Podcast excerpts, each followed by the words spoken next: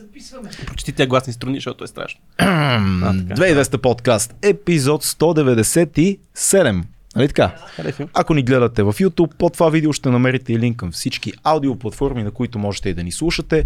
Ако харесате това, което правим, вашата подкрепа е важна за нас. Ние сме независим подкаст без кликбейти и неща в него и не разчитаме толкова на YouTube, колкото на вас, а платформата, която може да ни помогне най-оптимално е Patreon. Това е първия линк, един скромен месечен абонамент. Много, много, много ще ни помогне да правим това, което правим. И като независим подкаст, ние каним независими депутати. Факт.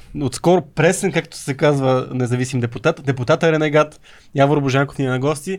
А, говориме си много искрен двучасов разговор, защо напусна групата на, по-скоро, защо беше махнат от групата на БСП, но къде са различията с групата на БСП, за политиката, за сегашната ситуация и накрая си говорихме дали за неговите хобита.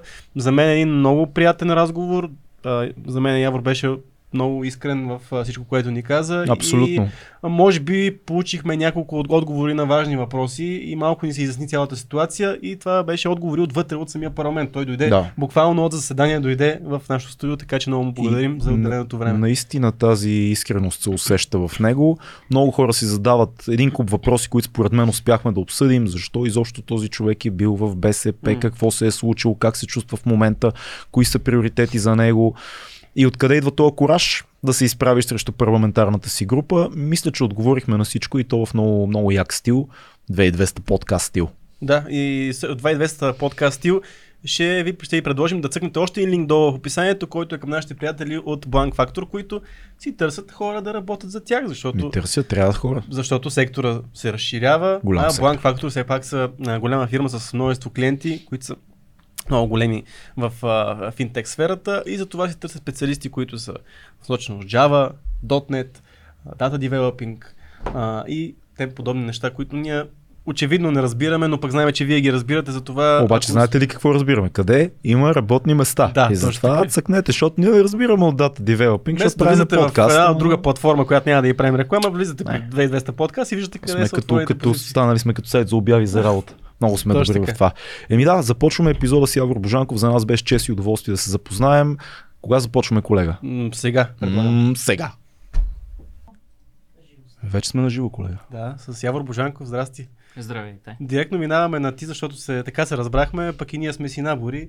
А, и много се радваме, че един млад човек в политиката ни е на гости.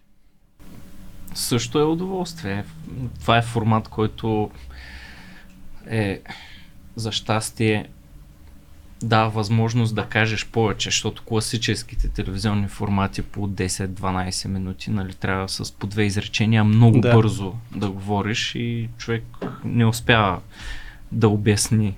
Даже Само точно, това, което точно искаш. преди да дойдеш, си говорихме за твоето интервю при Мария Цънцарова, което беше едно от първите а, след така, изразяването на Случката. твоята позиция за Украина в парламента. Случка. Едно от Случката. първите интервюта, случката, да. И беше изключително остро, но ти много спокойно подходи. Нали? Мария Цънцарова в нейния типичен такъв остър стил направи всички възможни заходи за нападки към теб, но ти някакси много, много опитно издържа нещата. Е, аз съм ветеран. Така Е, ли? ветеран. 6 години.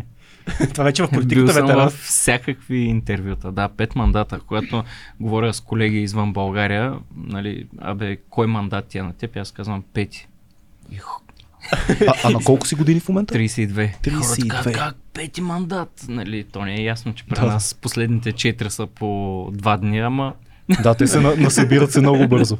Добре, как човек, да, да почнем от там, как човек набира а, кораж и взима това решение да се изправи с такава силна позиция срещу парламентарната си група? ами... Едва ли аз- става с штракване на пръстите? Не, то е дълъг процес и е, не е станало за едно гласуване. Първо, имам един цял 4 годишен мандат, такива грижи не съм имал. А, там беше лесно. Борисов, режима на ГЕРБ, модела на управление на ГЕРБ и въобще такива теми не са идвали. А по тия теми, макар че аз съм гражданска квота, не съм бил член на БСП, Това е хубаво да, Да. се каже. съм Да. запознат с а, принципните решения на групата, част от която съм бил в парламент. По отношение на НАТО, на Европа, на еврото, много категорични и добре разписани решения имаха. Но около конфликта с Украина тия решения в зала на практика не се реализираха точно така. БСП е за еврото, само че в зала казаха за еврото сме, ама не сега, което си е Което за е мен не. сме. за еврото, ама друг път. Да. А, също по отношение на Украина. Значи едно е някаква балансирана позиция, друго е изцяло руска пропаганда. Мгм. Защото той въпроса не е само какво казваш в зала. Медийни участия на колеги народни представители. Две медии, които са изцяло към БСП. Това е Телевизията и има. телевизия и вестник. А Там та- страшни има- неща се случват там. там. Има потрясаваща пропаганда. Да. Там има по отношение на еврото тезата, че еврозоната е в колапс, тя се разпада и България с нашите несметни богатства нямаме място там в клуба на провалените държави. Да, До Украина, където убитите хора са статисти, актьори и стават и се тръгват. тая теза. Нали, С актьорите. Е, това е страшно крайно. И общо взето аз съм провел много разговори с колегите. Екипен играч съм, отборен. Въпреки, че съм гражданска квота. Това за политиката е много важно, според мен. да, той е отборен спорт и дълъг маратон. А, не съм е така за два дни нали, взел решение да гласувам срещу групата, да направя изказване срещу групата си. Водил съм много разговори с тях и за изборния кодекс за хартиените бюлетини.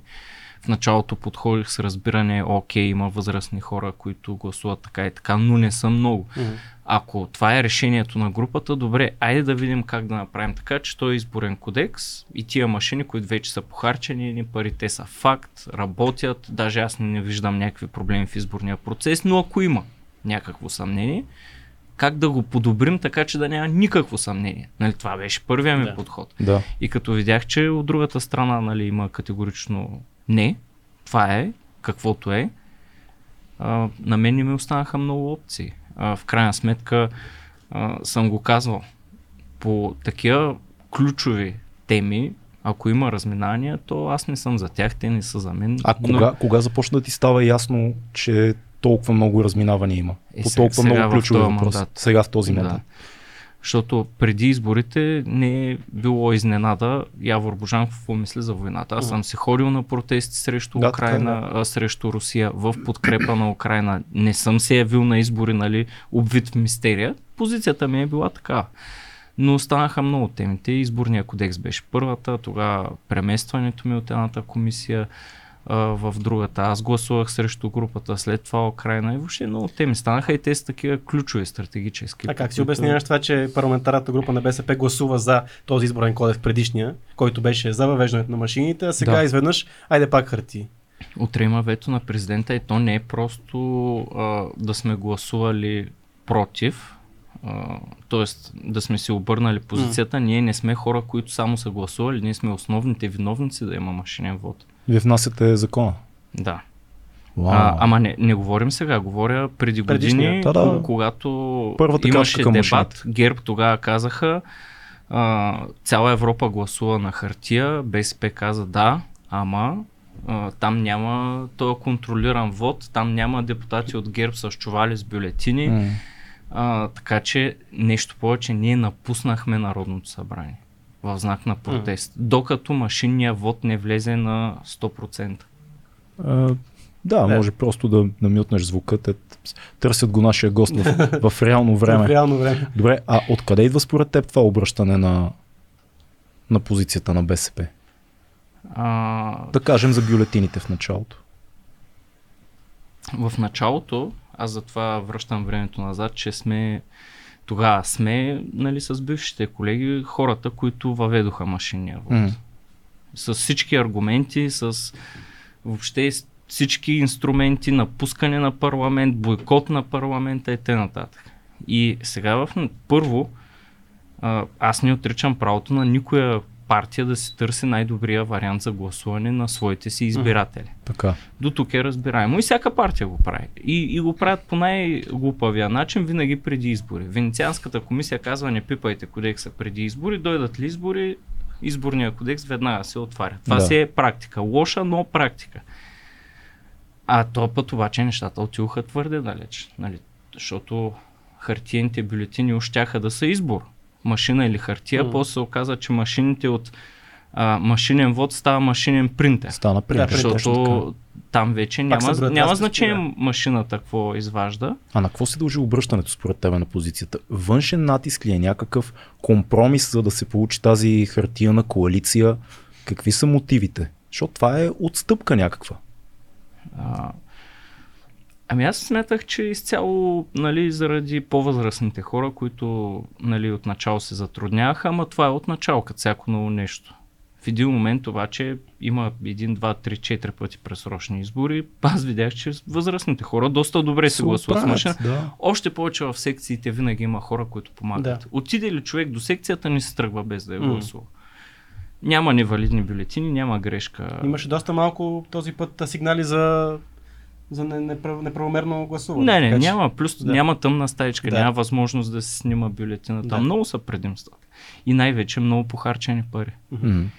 Тоест, то вече е завършена системата, инвестирано е в машините, те са факт, собственост на държавата. Изведнъж се отказваш от всичко. Защо? И тук е големия проблем. Последните избори, когато минаха, никой не успори резултата. Мгм. Всички са съгласни, че той е легитимен, прият и изведнъж някой казва, бе има някакви съмнения и обръща целият изборен кодекс главата надолу. Е, което е странно, защото трябва да имаш не просто съмнение, трябва да имаш нещо доказано, ма нещо чудовищно да е станало, за да отидеш нали, на, на такава промяна. И по-страшното е, от една страна, нали, колко е вредно това да смесиш двата вота, да направиш машините принтери, защото сега на един местен вод имаш три бюлетини. Общински съвет, Да. местен, кмет. Ние, ние имаме на цял, цял подкаст направихме по Така е, темата и с много дълбок това, анализ на Представете ли това. си накрая един хартиен протокол, три бюлетини Да, от да, да. машина, три бюлетини от хартия, всичко сумирано на С- химикал. Събира се на място. Това ще стане пълен кошмар. И след този избор аз мога, мога да се подпиша, че по тия правила следващия парламент ще бъде абсолютно нелегитимен. Мгм. Хората ще живеят и то с основание, с усещане, че са измамени. Пак да те попитам, защо според теб се сменя М. позицията? Според мен е заради местните избори. Заради местните избори. И тук партиите, които искат това, са тия, които смятат, че ще спечелят от това. ГЕРБ ще спечели от това, затова нали, с всички усилия подкрепят. А, за БСП имам съмнение, че ще спечели. И аз съм стал свидетел преди да вляза в политиката, назад в годините, когато някоя партия е променяла изборния кодекс, преди доста време БСП въвежда мажоритарен и пропорционален вод смесено и губи страшно много. Да. Според мен тук е, ще стане същото. БСП няма да спечели. А, не знам какви очаквания имат Ам- колегите, аз не го виждам. А как и, изглежда в... Да. и имиджовата щета е Да. най-сериозният Аз въпрос. това ще те питам как изглежда в очите на избирателя, който вижда едни хора, които отиват в парламента, освен че се карат няколко седмици за председател. След това първото нещо, което започва да се обсъжда вече седмици седмици, е този изборен кодекс и влизането на хартията. Всеки нормален избирател като мен си каже, а, тия сега се опитват да си направят, а, а, нали, да си по някакъв начин да си осигурят вота, следващия. да компенсират а, ерозията на доверие с изборни процедури. Факт е, че губят доверие, а, всички губим.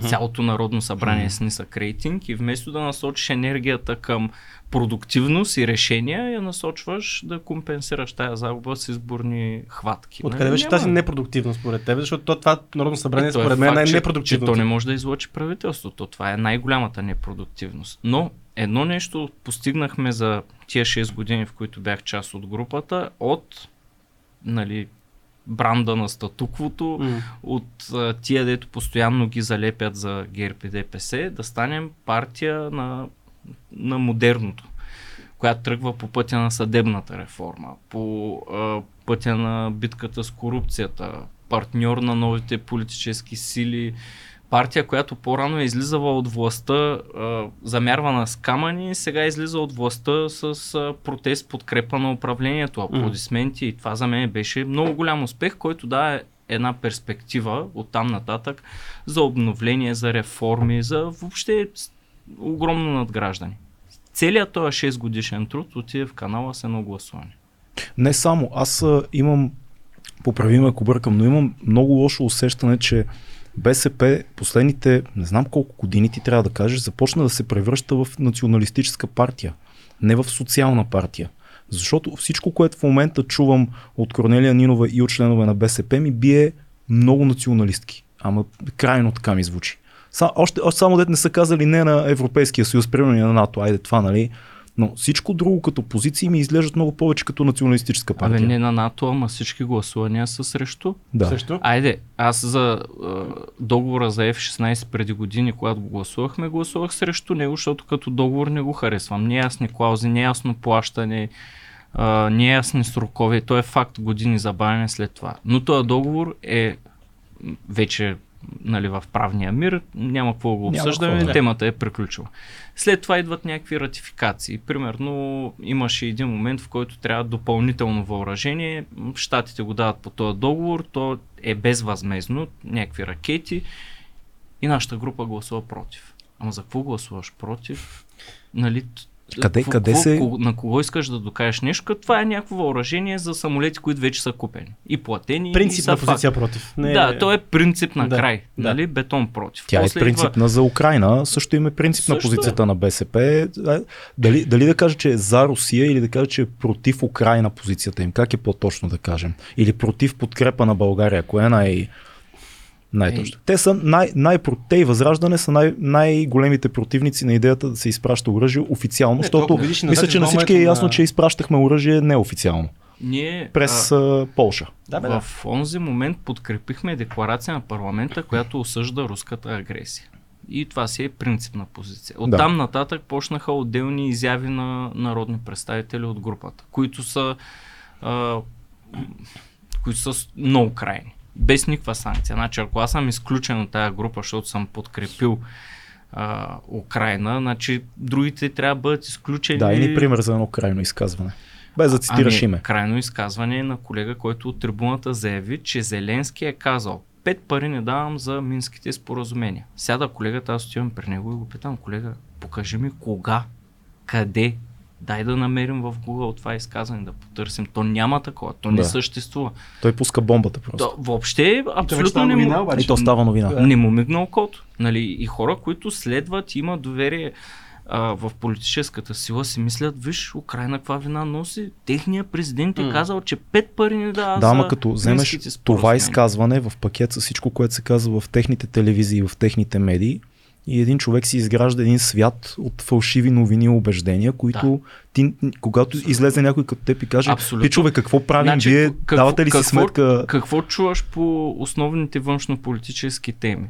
Еврозоната е в разпад, нямаме място в нея. Да. Сега, нали, понеже не могат да кажат по принцип, защото си има решение черно на бяло, но България няма място в еврозоната сега. А, Украина, Зеленски бил казал, че не дал пет пари за минските споразумения. В медиите, които са двете медии, които а, са близки до БСП, тотално руска пропаганда, фалшиви, откровенно фалшиви новини на моменти. И 4 часови интервюта на професор Иво Христов. С един възрастен водещ и те такива неща си говорят, аз ги гледам понякога да се освежавам извън моя балон. То просто е с скандални. И, и накрая вече човек нали, стига до извода, че нещата отиват далеч отвъд а, Ма това са опита да се охажват някакви конкретни избиратели, които са проруски Ти, си- ти си запознат, има ли някъде в Европа тази дискусия да продължава толкова дълго време за, за оръжията? Защото аз смятам, че тук сме последните, които все още имат тази тема да се дъвче в парламент и в, в, в обществените... Аз не знам в Европа има ли а, политици, които трябва да обяснят следното положение. Вчера заявили, че ако пратим оръжие на Украина, влизаме във война. Оръжието вече е там, България не е във война. Как го обясняват това? Да. Има ли в Европа политици, които им се налага да го обясняват? Даже Северна Македония е изпращал доста Да. отдавна тежко въоръжение и танкове към Украина. А то в един момент опира до дипломатически ход, до имидж на държавата, до участие в един съюз, в демо... Ти, ти мисля, че го каза много добре, да сме от правилната страна на историята. Защото децата ни ще се срамуват от нас. А, те колко мита рухнаха? Без руски газ, на Не може, студено, да. на тъмно, не може, колапс на економиката, в момента сме си без руски Много ни газ. плашат. Много плашат. Без руско ядрено гориво край, вчера има решение, почват преговори с Уестингхаус. А, как, какво друго не можеше? Сега сега за дизела, ще, сега няма да има дизел. Сега е това. Да. Да. А, аз едно смело предположение ще направя, че може. без руски петрол. Изобщо. На базата Може. на какво? На базата на това, че имам достатъчно информация, Мгм. че има достатъчно източници и Има България източници. няма да остане без горива. Ма ние тук дъвчеме тази тема 2-3 месеца за енергийната, колко сме зависими от Русия, дали ще има топ, дали ще ни е топла зимата, студена Ама аз, честно, в, имало Да. е момент, когато съм се казал, тая централа е с руско гориво, Да. петрола е руски, това е руско, газа е руски, значи и то на някакъв много голям процент. И наистина, сериозно съм гледал на тия основания.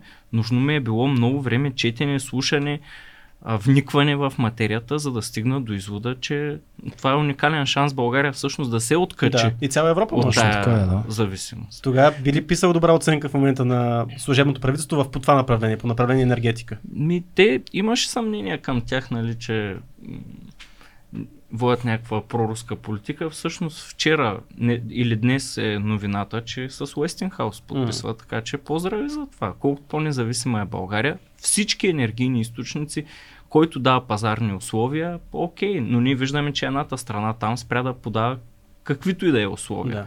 нали, макар че си има сключен договор. Тогава пък не плашиха България на арбитраж ще загуби. Да. То въобще преди да има арбитраж. Страшно безотговорна история и то от високо държавно ниво идва, което е опасно за един арбитраж, ако такъв има хипотетично. Тоест, Русия си постигна всички цели, ама наобратно.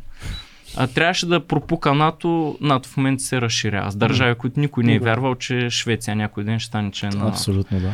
а, трябваше да разклатя Европа. Европа вече гласува 9-10 пакет санкции срещу Русия. Абсолютно монолитна. е.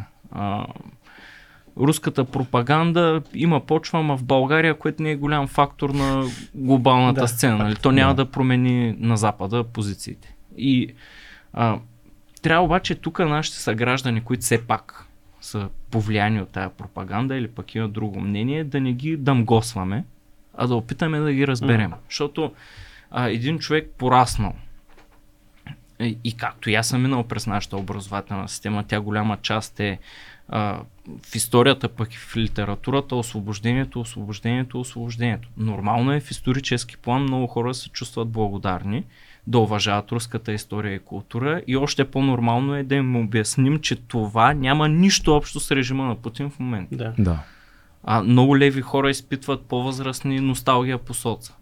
Е, трябва не да им кажем, нали, нищо не разбирате и да ги пропъдим, да им обясним, че режима в Русия в момента не е ляв. Той не е социален. Може да е Той е такъв фашистски в режим. Норвегия, в Швеция, ама не е в Русия. Даже, даже би трябвало социалистите да са така естествения враг на, на фашизма. Би трябвало да е би трябвало. обратното. Би трябвало. По, нали, по, по книга. Би трябвало така ако- да бъде. и ако- Антифашисти. И ако Да, някой факт. нападне държава с етнически мотив, това е абсолютен фашизъм. А, би трябвало. Да, О, де, де, денацификация. Да, Нали да, така да, беше бе, обаче термина. хваща, тая пропаганда хваща. Добре, Много хора вярват, че Русия е нападнала Украина, за да преследва нацисти. Да, да, и беше месец, основното. година по-късно, когато една от най-големите армии в света губи битката, нали, те продължават да вярват, че там някакви нацисти водят битка. Толкова не е целият украински народ ангажиран в тази война, няма Да. как Русия да губи война. Бе, ти, Но лека си... по лека и, и той ми че рухне, както всички. Той започва други. да рухва. До, доста, доста сериозно според мен. Но, А, и но- нещо, което исках да, Да. кажа за хората, които все пак нали, симпатизират на режима, тук са повече. Много хора не видяха добрата страна на Европа. Защото всички еврофондове, аз скоро слушах едно интервю на Възраждане, които казват България много повече дава за вноската, отколкото взима. Тотална лъжа. България взима 12 пъти повече М. средства, получава от европейските дънакоплаци, отколкото внася.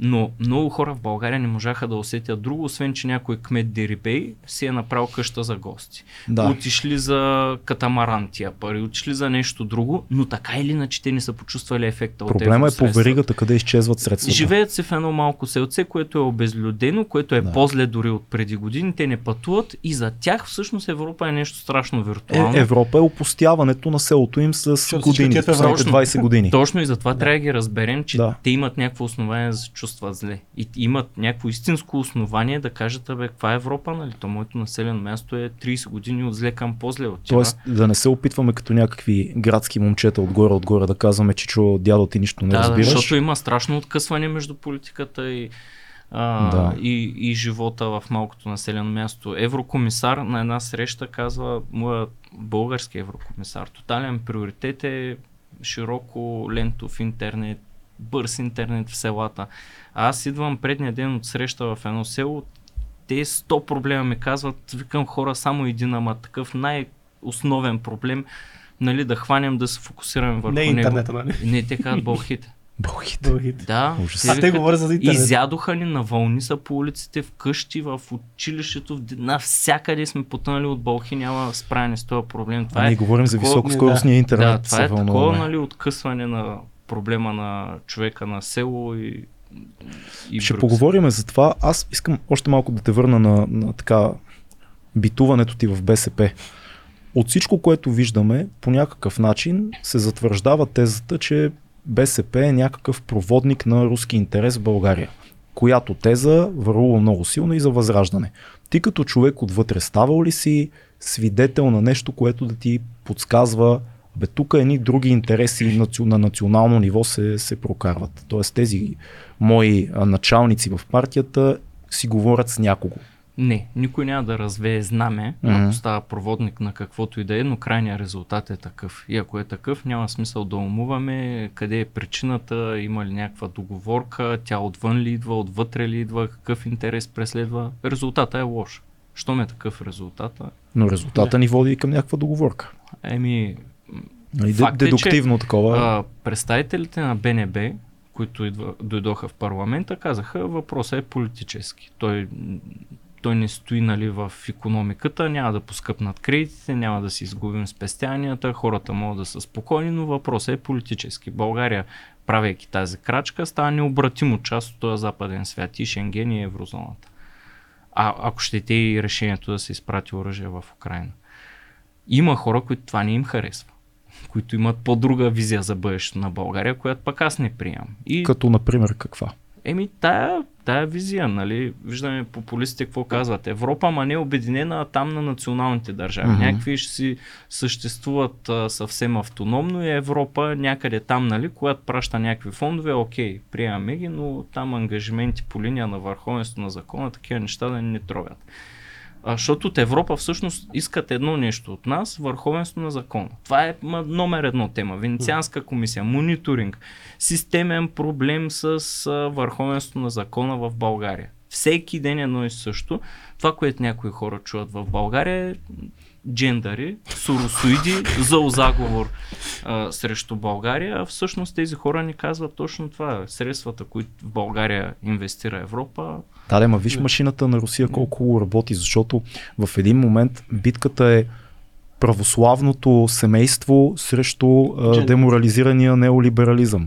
Битката е а, а, истинските мъже и жени срещу джендъра. Битката е а, нашето консервативно общество срещу вашето разпаднало се. И, и това хваща. Това когато човек го слуша То- и се облъчва в това го интернет. продават, защото няма какво друго да предложат. М. Нали, по-рано е имало все пак а, альтернатива. Капиталистическия свят насреща Русия предлага някакъв друг обществен строй. Да. В момента те не предлагат друг обществен М. строй. Там е капитализъм а, грозен. Такъв без върховенство на закона. Оли- олигархизъм олигарси, олигарси над Да, закона. да. Хора над закона. Нали, това дето е най-големия ужас за работещия човек. И като няма какво друго да предложат, нали, идва тая история за нали, някакви чисто религиозни мотиви, които са тотален абсурд. Но, Или окей, консервативни. Да, окей, хващат нещо, но а, аз първо не мисля, че българина е а, чак такъв хомофоб. Аз също не мисля, че е нали, хомофоб. Не, тук нямаме тежки проблеми с насилието, нямаме тежки а, проблеми с приемането на различните хора. Напротив, мисля, че България и трябва много мъничко на високо политическо ниво по отношение на законодателство за домашно насилие, защото пък такъв проблем има наистина. Ема ето Той пак е- и тогава, като се върна на тази тема, Истанбулската конвенция също се про- пробута като една Да, такава да, да, да. конвенция, която защитава отново джендерите, а не ставаше, а въпреки основната тема беше за домашното насилие. И отново се пробута по този Е, начин. тя е основната тема. Тогава предложихме с колегите да бъде имплементирана нали, цялата конвенция в националното законодателство, което касае насилието на жени. Да. Но неуспешно. То, нищо такова не стана. в момента Министерски съвет има един проект, бившото правителство, който сега е внесен от Демократична България, който 90% регулира всички тия въпроси. Кризисни центрове, насилие над жени, а което би трябвало да е тема на лявото. Ама го внася дясно. Тоест Демократична България е внесла най-комплексната регулация, която касае от не само а, кризисния център и жертвата, но как се работи с Да. а, а, случая насилника, защото Да. и той има нужда. протокол някакъв. Да, и той има нужда от лечение и той а, има нужда най-вероятно от специализирана помощ. Това е единствения, първия изцяло разработен добър законопроект. Той идва от дясното. Отляво мълчание. Ама тук, тук в България а, понятията ляво, дясно, а, социално и демократично са изключително объркани, даже мога да кажа обърнати по някакъв начин. Как, как виждаш ти лявото и дясното? Определяш ли се като ляв човек? Знам, че това е много условно, но в а, в кой аспект сега ще ми кажеш? голяма част от разбиранията си, да, по отношение на здравеопазване, образование, култура, аз съм убеден, че там търговския модел е отровен. Нали? Да, Той- дай, дай да влезем в подробности води, в тия неща. да влезем в подробности в, а, да кажем, медиите стигнаха до там, че основното съдържание е това. Реалитета, М. съдебен спор, нали, много грозни формати, които Да. са пф, абсолютно отровни за обществото, ама пък явно нали, носят реклама. Частен Тоест, бизнес. а, Те си решават. печалба е- и този търговски модел не го виждам там. И даже в обществените медии, в БНР, която е а, публично финансирана от държавата, има много по-добро съдържание, качествено, култура. Да, но в Във, момента... ва- във вашия случай, нали, добре, че го има интернет пространството да се Да. родят формати, които Да сме свободни вече напълно. да са свободни и съвсем друго. В щатите, между другото, имат интересен модел на публични медии М. там не държавата финансира една медия, защото все пак който е на власт се изкушава да назначи, да упражни някакъв контрол върху а, такъв тип медии. Там е точно е този модел. Обществото има ясно съзнание, че има нужда от независими медии и хиляди спонсори финансират една медия, която е независима, защото тя не зависи от нито един от тия Да. спонсори по-отделно. Мгм. Те са хиляди. Съответно, тя няма да си позволи да залитне в една или друга посока, защото ще загуби цялата си публична поддръжка. И такъв тип медии са противовес на иначе нали, комерциализирането на... Да, да, ама от другата страна, една от медиите, за които има най-много проблеми е БНТ. И БНР също. Пък това са а, така, държавни, Обществени. социални, обществени медии. Тоест, не съм много сигурен къде е тънката граница между намесването на държавата в медиите. Много е тънък този въпрос. Генерално политиката в България е намесена твърде много във всеки сектор. Да. От а, частния сектор, там малкия и среден бизнес е смазан от регулация, от безумна регулация, от абсолютно излишна регулация, а, до медийния сектор, където политиката очевидно се намесва, през съдебната система, където отново проблема е, че политиката се е намесила и то това е проблема с разделението на властите, че в България властите не могат да контролират една друга, а, да се контролират взаимно, защото една власт вече доминира навсякъде. Какво значи ляв човек 21 век? Обясни ми го това, защото повечето а, хора от нашето поколение се определят като десни за бизнеса, държавата да отстъпи назад. Даже ние да наскоро се- имахме един дълъг разговор в един подкаст. как няма това. се определят като десни, като да кажем една тема, в която тотално катастрофирах, докато бях а, народен представител от групата на БСП, а, индустриалния коноп. Нали? Това е селско-стопанска култура. Да. Тук няма две мнения. Да. България има перфектни условия, вече Румъния и Македония развиха индустриите, България остана в 19 век.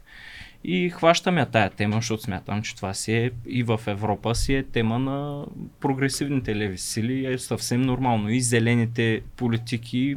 Това е модерната лява Абсолютно, политика. да. Хващаме нула разбиране, абсолютен блокаж в моята група и в момента пък, слава богу, нали, а, такава регулация мина на първо четене в здравна комисия и тук е шок, даже Възраждане подкрепа. Тогава станаха вносители. Възраждане подписаха законопроекта, който БСП отказа да подпише. Възраждане. Ама не нали, се, който ли, я не се ли обсъждаме? Ето това е първа крачка, сега ще искате да го легализираме целия, нали, този и наркотика всъщност. Е, да, ама то, Това се той говори, е нали много, така? до, до, много добре мотивиран. Там е ясно казано, че където има насъждение индустриален коноп, не вирее друг коноп. Мгм. Защото той го опрашва. Радиус от 10 км Да, няма да. как да се гледа друго. Да, ама в То може би, ако някой е срещу този законопроект, то е точно тия, които гледат другия коноп. Защото Ема това е страшно Вчера гледах в един сутрешен блок. индустрията. Ето сега те подкрепиха едно въвеждане на леките наркотици. Това се казва от политолог в медия, национална медия. Кой Да, политолог е Ма много то, важно Не, да бе, то това се казва. То вече са ви. Това се казва от представители на държавното обвинение на МВР, че Това е тезата. това е край, нали, апокалипсис, а то всъщност си функционира в Румъния и Македония. То е абсолютен срам, че България е изостанала до такава степен. А, както е срам, че в България много млади хора с хванати някъде с а, половин цигара им е унищожен живота. Те са станали а, престъпници, имат досие, осъждани са и така нататък. Да, За знаеш ли, системата знаеш ли кой е Димитър, Димитър Карагегов? Това е наш приятел, той е председател На на, либертарианско общество. на, на Liberty 420 реално. А, Той има една потрясаващо добра лекция в TED от преди сигурно 4-5 години, Да, и след това ни гостува и на нас. в която изкара всички статистики за тинейджери и млади хора, които са задържани с по една цигара. И ти когато видиш десетките хиляди случаи за няколко години, просто се ужасява, защото това са разбити а, кариери, Живот. животи, семейства. Адски страшно нещо. Аз по време на стажа ми в наказателното отделение на съда в Горна Оряховица, защото там си карах стажа, а, всяко второ дело беше такова. Да. А, някакво хлапе хванато с половин цигара. Но имаше и много грозни случаи. А, човек излиза от затвора осъждан за кражба. И има някакъв изпитателен срок. Намерил си е работа, интегриран в обществото. Вече известно време си работи и то много здраво. Обаче го хващат с една цигара в този изпитателен срок и И край и влиза в затвора за години. естествено. Това е ужасяващо. Да, тоест, този човек е интегриран в обществото, работи, оставил е зад гърба си миналото, в което е а, прекрачвал закона, е извършвал кражби. И сега се връща обратно в за. Той е полезен за обществото. Да. Той работи, плаща данъци, допринася работна сила, беше и квалифицирана работна сила в случая, образован Това човек. продължава сега акция Но- бяло, която мина, Да. беше предимно акция, акция за, зелено. за Но е- зелено. Да. Ето какво се случи с него обратно в затвора. В България нивата на рецидив са потрясаващи, М. защото е, тук наказателното право сякаш цели някакво отмъщение, а неговата основна цел според закона е да превъзпита и поправи дееца. Да. Той не може да въздаде ултимативна справедливост. Жертвата никога няма възкръсне. Да. А, никога няма да има ултимативна справедливост, но неговата основна цел е да превъзпита и поправи дееца, а тук се оказва, че дееца влиза бакалавър в няк- някакво престъпление, излиза го магистър. вкараш пак обратно там, където е. Да, и, и, Влиза в затвора, попада Да, на и хора и, за- става човек. и затова в а, случая с нашето наказателно право най-тревожно е, че степента на рецидив е огромна. Мгм. Дай ми моля те други примери за необходимост от участие Са- Само на... докато съм на тази тема, да, Да. питам да, директно. Смяташ, че трябва да се декриминализира Да. малките okay. количества марихуана? Лично според тебе. Скоро бях в Чехия. Бях в Прага, в, пък, много в, любим град. пък и в Штатите пътувах. Много интересно там по южните щати, които са и по-близо до Мексико, имат проблеми с картелите, с наркотрафика. Да. И там не просто декриминализират. Там минават директно на абсолютно легален режим, т.е. държавата го регулира, М. магазини. В Лос И- Анджелес мисля, че е така в момента също. А, Първо беше... В момента в а, Аризона е така. Да. Изключителни пари изкарват, между другото, и много сериозни данъци Да. плащат. Значи това е едното. Да. Нали, че държавата го регулира, че хората знаят какво купуват, че държавата прибира приходите, обаче картелите остават без основния източник на М. приход. И без и така смисъл да съществуват. Те пак съществуват. Е, не е съвсем То така, защото има- те предлагат много химия, Да, има много то метамфетамини. Пак а, съществува престъпността, само че държавата е казала, това вече е под наш контрол. Имах един колега в предишни парламенти от БСП, Сашо Симов. Той пък каза в едно интервю в нова телевизия, трябва да вървим в посока легализиране на проституцията. Трябва да го регулира това. Направо го изядоха този човек и то хора от неговите. Ма това не е много лоша идея. Тотална атака срещу Ама зависи, него. ако го из- изхвърлиш Нали? така само една, един слоган. Да, да, в трудно- телевизията. Става, не, става нещо страшно вече, другари. на и в същото време, аз го слушам това между другото, това интервю а, онлайн. Да. Да. А, пътувам към София. Посред бял ден съм с, а, имам две деца, двете момчета Живи и здрави в колата, един е бебе, другия вече голям и разбира, ще е на 10 години сега. И по пътя посред бял ден. До пътя е ясно какво виждат. Ма то е потрясаващо грозна картина. Това е Но- около Сивлиево, това е на, Да. на много места по пътя. Да. То е просто аз не знам какво му обясня на това. Няма момче. как да го Какво обясниш. вижда до пътя? Да. Да. И на този фон, нали, някой, който казва, тук трябва да се сложи ред, това нещо трябва да се регулира, Make трябва да sense. има закон Да. и, и трябва да има строг закон. И който е отвъд закона си понася отговорност, който иска да прави каквото и да е, трябва да е в тия норми. Е, този човек най-големия си отпор и проблем го видя сред колегите си. Ма, то, няма А да го това, между другото, също е тема на, на левите хора. Мгм. Във Вестник Дума преди време имаше една статия за марихуаната. Той тогава изгърмя целия реда... главният редактор на Вижте. Вестника. Той май иммигрира някъде в, в чужбина. Генерално Но- изгърмя, но- да. Генерално се изгърмя, а тогава за първи път аз, понеже имам много широк приятелски кръг, но никога не е ставало дума за Вестник Дума в моя приятелски кръг сред моите връзници. Аз бях забрал, че продължава да излиза. Помня го само от дядо Такъв ми вестник, време. поне тези хора не знаеха, че съществува до появата на тая статия, която за- събуди някакъв интерес и някакви приятели ми казват, бе, знаеш какво е излязло във вестник дума и си казвам, гледай, какво Кое е става, каква модернизация, така тема, защото тя заслужава дебат, има да си против легализацията, може да си за легализацията, но не може да си против да се води такъв дебат. М. Нали, въобще да, Абсолютно, да. да няма такава тема. И след появата на тая статия във Вестник Дума съм доста сигурен по спомени, нали, че главният редактор си отиде. Ама това пак е, е симптом на това, което си говорихме. БСП прилича много повече на някаква консервативна националистическа партия, отколкото на модерно ляво в европейския смисъл на думата модерни европейски социалисти. И затова ми е много интересно, защото в България, като кажем социалисти, продължават и знаеш много по-добре от мен да се казва кой комунистите ли, дето искат да ни върнат Съветския съюз. И това има своя резон, защото много от старите членове на БСП са свързани с ДС, с Русия и така нататък. Ти го знаеш много добре. Кажи ми ти какво значи модерно ляво? Как да говорим за модерно Моето ляво? мнение е, че много от тия хора, дори по-възрастни, са абсолютно добронамерени. И техните страхове могат много лесно а, да бъдат решени с аргументиран разговор, защото не са глупави хора. Да. Никой обаче не иска да води такъв разговор с тях. И първия път, като отидох на протест срещу Русия в подкрепа на Украина, някои колеги ми казаха, гледай сега какво ще стане, твоите избиратели, край, ти за тях си приключен, но след това имаше избори.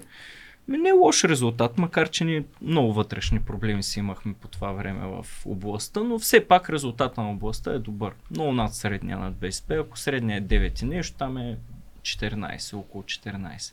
А е имало колеги, които са много хард за Русия, са имали резултат около 7. Математиката поне не показва а, избирателя да реагира по този начин. Явно има доста по-важни неща за него.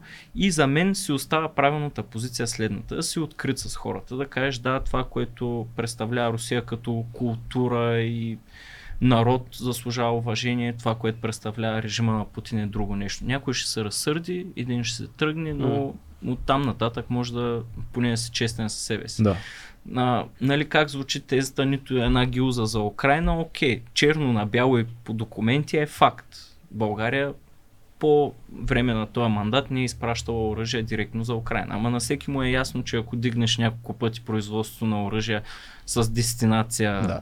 Полша, Полша. Нали, ест- естествено, той има телеграм каналите си там. Не, не, на всички е ясно, които Да. ни гледат какво се случваше. И... Да, на всички им е ясно какво става и в крайна сметка олекваш, нали, като кажеш на черното бяло няколко пъти, а, после няма ти повярват и, и за друго. Да. А, така че е много по-лесно, да, ще загубиш, някой няма да те хареса, но за да привличаш нови, не можеш да, а, да опиташ да, си, да се харесаш само на някаква малка група крайно консервативни, затворени и въобще крайни в разбиранията си хора, защото губиш всички други. Спомням си един подкаст на Сен Генов, нашия приятел, който и ти беше наскоро на гости. Препоръчвам да, се, да изгледат нашите зрители този подкаст. Но там Бабикян каза, абе, БСП толкова вече няма нови идеи, нищо не се случва, че ако дойде една модерна лява партия, ще ги отвее. Аз това, беше преди, да. това беше преди година и половина-две. То отдавна Значи още не бяха, ПП не бяха дошли. Те като видя лявата идея, веднага Да. нали, хванаха се, много хора гласуваха за тях. Тя смяташ, че наистина това ние не разбираме първо лявото и че ако дойде нещо модерно ляво, готино ляво. Да, бе, дай, дай първо да кажа ляво. какво, какво е секси ляво, какво е европейското ляво.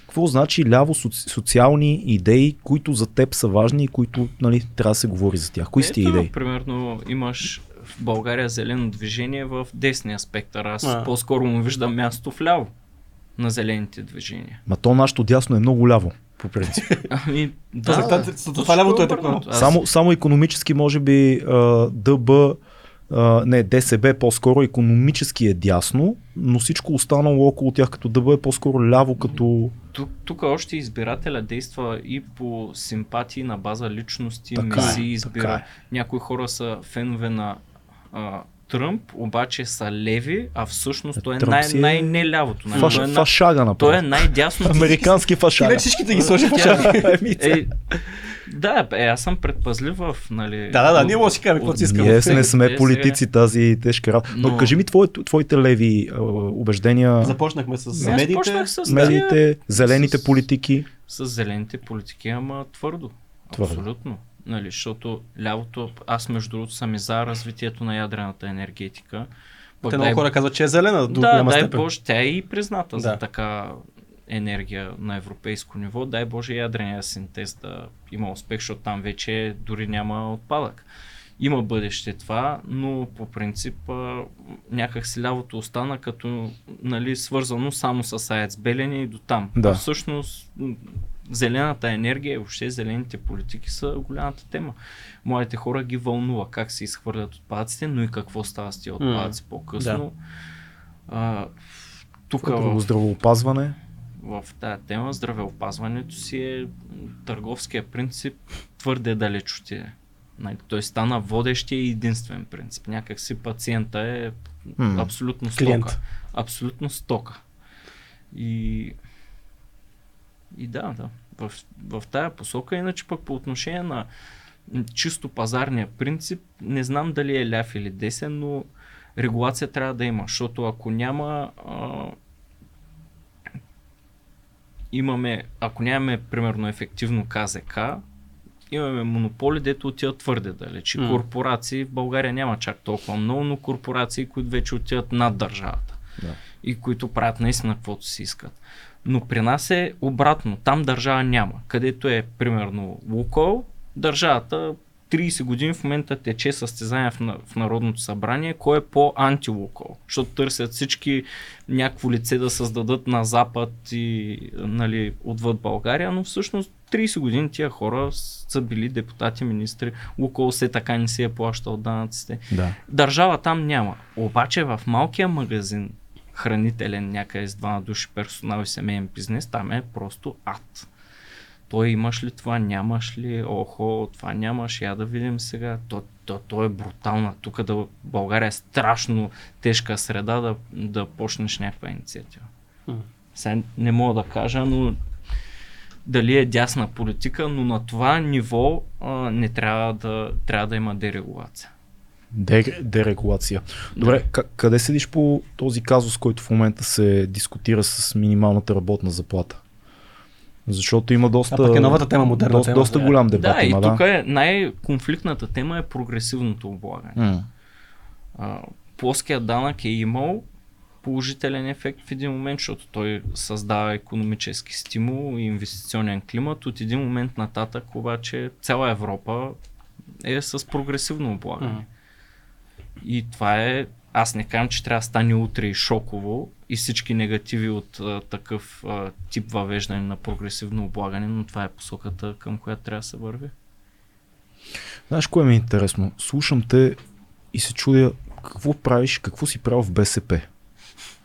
Искрено ти го казвам. Защо, защо си бил член на тази партия с всичките и а, така проблеми? Ми аз бях член на парламентарната група на партията, не съм и то, Мгм. не съм стал партиен член, защото не мога да приема част от нещата. Да. А Ти не си член на БСП, ти си част от групата. да, и тогава беше а, света по-просто устроен. Значи аз там Преди 2000, войната. 2017 народен представител, част от гражданската квота, с преференциален вод бях а, избран, бях на неизбираемо място в листата, но пренаредих листа. Станах втори от четвърти, мисля, че бях тогава.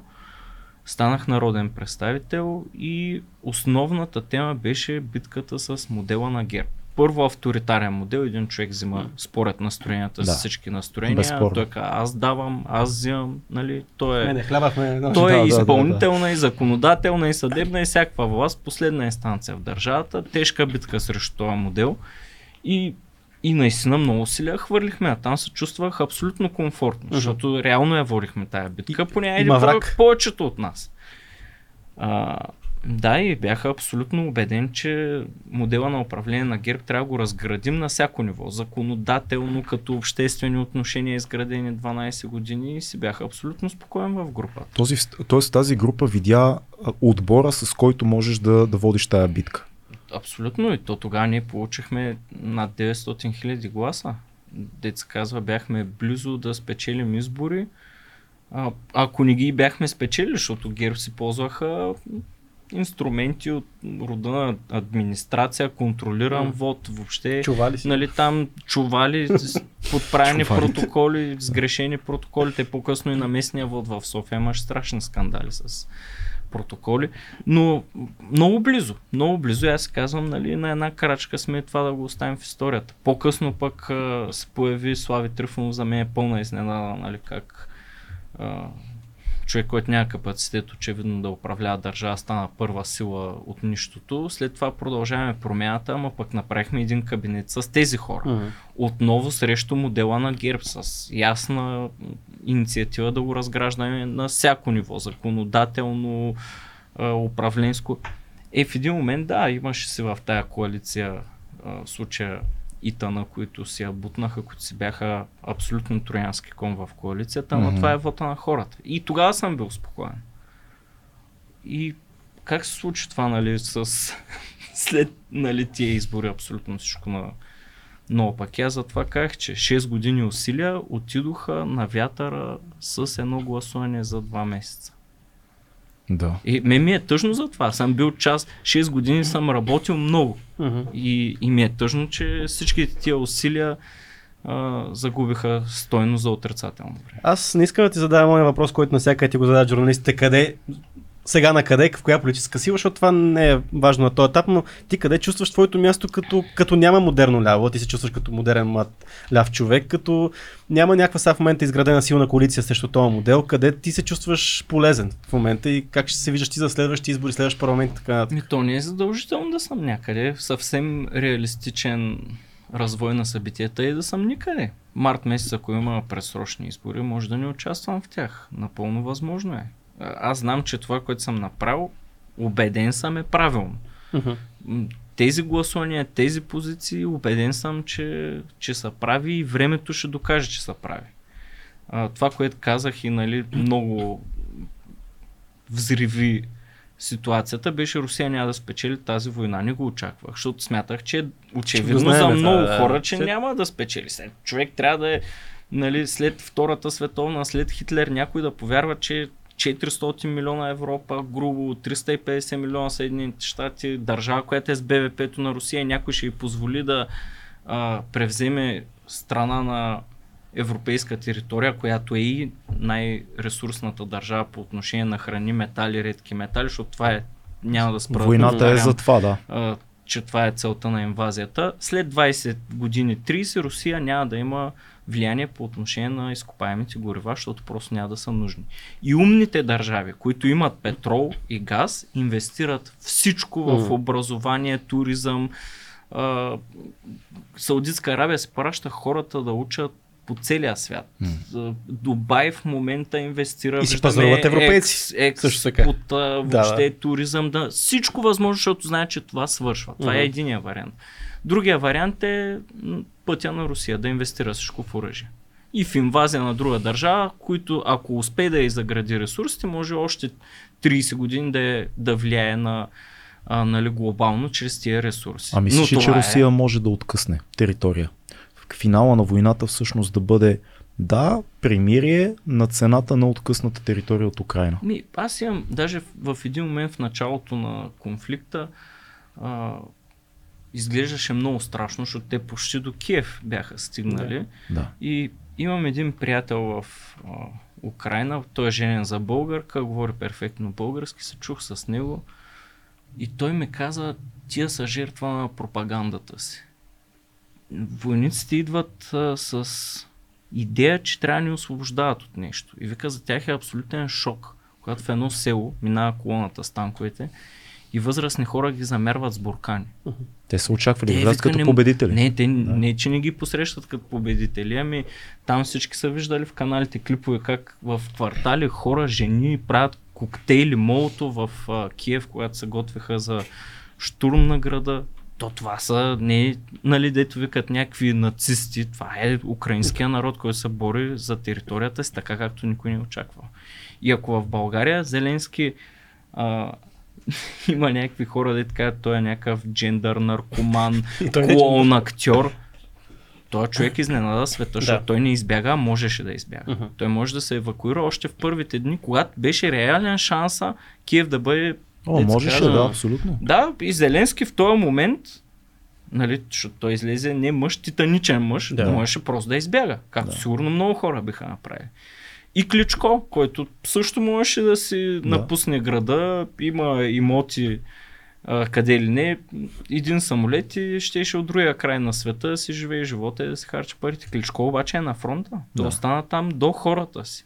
И Зеленски също е. И, и това е показателно. Про това, което изненада света, според мен е готовността на украинския народ. Още една цел, в която Русия се провали. Защото това оформи украинската идентичност безвъзвратно. Няма връщане. Този народ никога няма да приеме да а, върви в една посока с Русия след това, което се случи, дори да е имало А по-рано. успя ли по някакъв начин Зеленски Някакъв. да обедини Украина, защото ние знаем и, и сме чели, а, споменахме тук и а, сблъсъка на цивилизациите. Всъщност по-вероятно, по-вероятно сценарий преди 20 години беше да се разцепат източна и западна Украина по някакъв начин. Да. Едните към Запада, другите към Русия.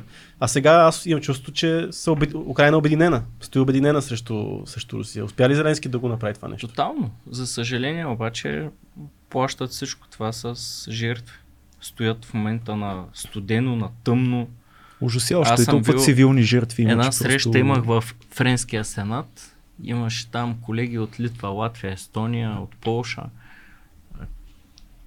Те понеже пък и граничат и много добре е, познават ситуацията, те казват при нас въпроса, ако Украина падне, не е дали, а кога Uh-huh. сме следващите. И тия оръжия, които в момента изпращаме там, ще, ще ги ползваме, само че ще ги ползваме тук. Хм. И тези украинци, които в момента умират, в известен смисъл те умират и заради нас. И видях благодарност в тия хора, която тук ми е много кофти като чуя, ама той има сега, ние нямаме ли хора, дет имат нужда? Защото има такива дет ги е срам да подкрепят режима на Путин, макар че им идва отвътре, ама казват, по е така, сега ние имаме бедни хора. Uh-huh. Тя всяка държава има социални проблеми и най-богатите включително.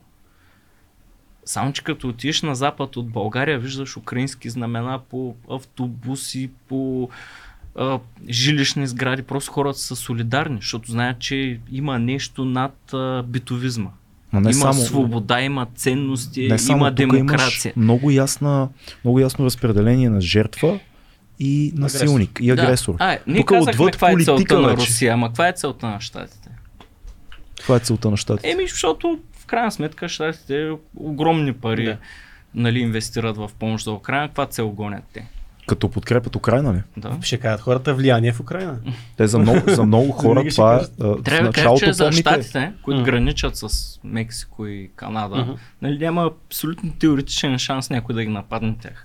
Тоест, американци спокойно могат да кажат, бе, що ще харчим пари за Да. той и за оня. Каква цел преследва? Е, да, ама помниш, като започна войната, една от а, така, тезите за началото на войната беше корабите в Балтийско море. Това което, това, което се въртеше. И хората казаха, не, това е война. И много българи се още си го мислят и Успешно. казват, Америка срещу Русия, ние сме по средата. Успешните държави, особено големите като Великобритания и т.н., защото Великобритания а, никога не е била под авторитарен режим, не е случайно, защото народа им е такъв. Mm. Той не може, те не могат да паднат под такъв режим, защото хората, редовите а, поданици на А, Великобритания няма го приемат никога.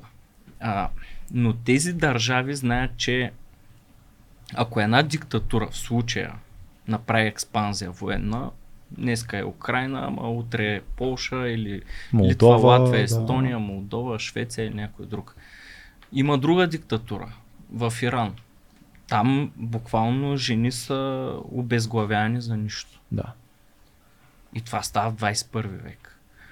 Има някаква друга диктатура някъде. В един момент, нали, той света се разделя на с всичките си нюанси на демократичен и недемократичен, на свободен и несвободен. Ма не свободният свят ще започне да се обединява. И те знаят, че не сега, не за тях, сигурно не за нашите деца, ама за на нашите деца, децата, за внуците или за техните внуци, е възможно, ако сега няма решителен отговор, да има свят доминиран от такъв тип държави и такъв тип ред, в който свободно мислещ човек ще бъде запален или обезглавен за нищо, в който жената ще бъде стока, няма да има право да гласува, да кара кола и, и каквото и да е. Ще Да. бъде чувал с картофи, както е на много места, за съжаление. Затова тези държави действат, защото знаят, че а, няма ли отговор сега. Не, бе, то страшната мисъл е, че ако, а, ако замислиш, западната цивилизация, Европа и Америка, като брой население е много, много в пъти по-малко, отколкото целият този свят, за който говориш, нали? Като сложиш Китай, Индия, Русия и така нататък. Това е плащата мисъл. Няма свръхпродуктивно и то не е случайно. Да. Но, а, какво би станало, ако в България доминират руските стандарти? Защото там, ако кажеш нещо, което не отговаря на официалната власт за войната, лежиш до 15 години. Те даже започнаха да изгарят книги сега. Какво става с а, Като в утопиите. тук Като- а, с като в антиутопия. а, възраждане, дето от сутрин до вечер говорят каквото си искат. Нали? Ма тук могат да си говорят каквото си искат. Могат да го постват в Фейсбук, могат да го разпространяват на където искат, защото има свобода. Ако бяха в Русия, Ма ние дори, ще сме е се, ние дори сме се шегували, че много от нещата, които казваме в този подкаст, в една Русия не бихме могли да ги е, кажем. да. Защото ние си говориме открито, с имена и оставаме всичко в ефир. ние нарежем. ми в Беларус, примерно, защото това са режимите, които ги подкрепят. Беларус, Сирия. Ме в Беларус там управлението се говори в, с опозицията в затвора, защото те са в затвора. Да. В тия режими, ако нали, в случая както аз действам в политиката, ами може да изчезнеш физически абсолютно реалистично. Ма виж Да, сега и в Турция, и в Турция най-големия опонент на Ердоган отива към Да, затвора еми, трябва да кажем как се стига до, до тия неща. Просто когато е това е разделението на властите. С, във всяка държава има и хора и в обществото и техни политически представители, които със сигурност им се иска да управляват до живот, а, да правят ма, каквото си искат и в един момент, като управляват 5-10 години, властта побърква хората. Нали? Те почват да се изживяват като не хора, определят съдбите на други хора, някакви Кадафи. по-близо до Господ, отколкото Да. до хората. И след 10, 20, 30 години съзнанието им до такава степен се извръщава, че те почват да гледат на себе си като на завоеватели, хора, де че остават в историята. И режимите, в случая в Русия, го позволяват. Човека сменя цялата конституция, за да продължи да, Да си упражнява срока, да. А в другите, макар че те и щати са имперски тип държава, обаче върховенството на закона казва, има избори, 4 години, до тук следващия има съд, който му казва, «М, може много ти се иска това да го направиш, ма над тебе има съд, който казва друго. И той е независим от тебе. И така държавата не може да падне в плен на настроението на един човек. Както България 12 години Борисов нямаше парламент, гумен печат. Каквото реши той, това е, знаем докъде водят тия неща, макар че все пак сме в свободния смят, сме видели Да. нали, как функционира еднолична власт. Ама виж сега, като слушаш много хора, ще кажат, «Що той, той каза, Божанков 2200 каза, че в Штатите е най-хубавата система и че към това трябва да вървиме. Тя е много жестока Ти си ходил. система в някакви Да. отношения. В Европа е много по-добра системата. Да. А, особено в социален план. Хм. Защото Европа е много по-социална. Нали, доста по а, приятелска за хора, които са по една или друга причина изпаднали в затруднение. В щатите, като ти спрат осигуровките, буквално си... На улицата. Чао На улицата. да. Той е много жесток в това отношение. В едно отношение са много добри и то е точно това разделение на власт. Защото там имаш президент, който заварва едно мнозинство, в течение на мандата му това мнозинство става друго, в едната камара става едно, в друго, другата става нещо различно, до края на мандата му мнозинството е пък съвсем различно, т.е. Не може да овладее системата. Макар, Може да се каже, че най-демократичното общество е там, в, в, в, тази линия. И със сигурност е свободно общество и то за това пък има добри отношения с Европа, защото Европа може да е по-социална и за мен е по-добрия модел е европейския, но е в крайна сметка генерално свободно общество е нормално. Великобритания беше в Европа, там имаше референдум, популистите им казаха излизате от Европа, ставате Е, с- по-богати. Сега затова имат президент протест в момента. Раз, А не, работ- всеки ден. Работните места си остават за британците, няма да има мигранти, си живейте много хубаво, без вноски в европейския бюджет, без брюкселските бюрократи да ви казват каквото и да е. Свобода, взеха го това решение излязоха. И сега се събудиха. Сега обаче, нали, мнението е друго, съжаляват. То е доказано с а, социология, че повечето британци съжаляват за избора.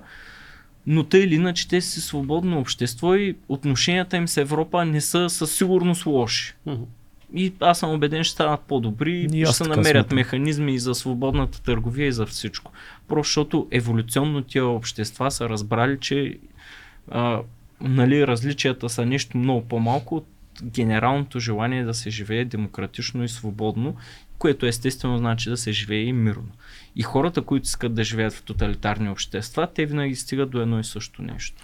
До економическа катастрофа, задължително, защото не са продуктивни, до насилие, до жертви и до страдание за собствените народи. Е това трябва да се обясни на феновете на а, Путин в България, че собствения му народ страда от това, защото много руснаци Да. в момента Да.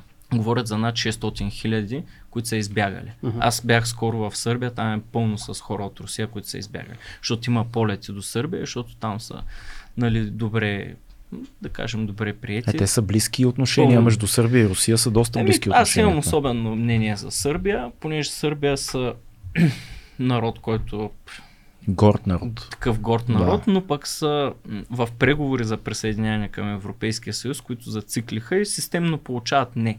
И те буквално Да. теглиха една майна на Европа. Еми, един като, ние, момент, като е, много ще влачим. Не, в крайна сметка те казват, ти ако не ни искат, нали, те си търсят партньори, дали ще е Китай или някой друг, но самите сърби не са антиевропейци. Там всяко заведение има някакво западно име, има европейски знамена, фирмите се казват евро това, евро това. Всъщност сърбите, за мен мястото им е без всяко съмнение в Европа. Те са по средата. Нали? Ама днес трябва да споменем, защото имаме новина И- от там председател на сръб- сръбския СЕМ.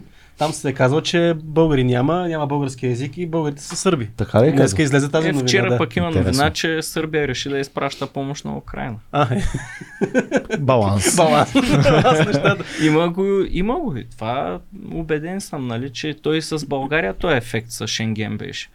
А, казаха не на България и Румъния, местните националисти казаха веднага. Възраждане гръмна. Видяхте ли? Втора ръка хора не броят. М, и да. тук някой а, може да се засегне да каже, ето, нали, не че трябва да положим усилия да видим къде има противоречия, къде е с добро, къде е с натиск, къде е с дипломация, къде наистина трябва да се положим усилия по отношение на съдебна система, корупция, контрол на границата и в крайна сметка го решим въпроса. Нали, най-низките страсти европейците не казаха не.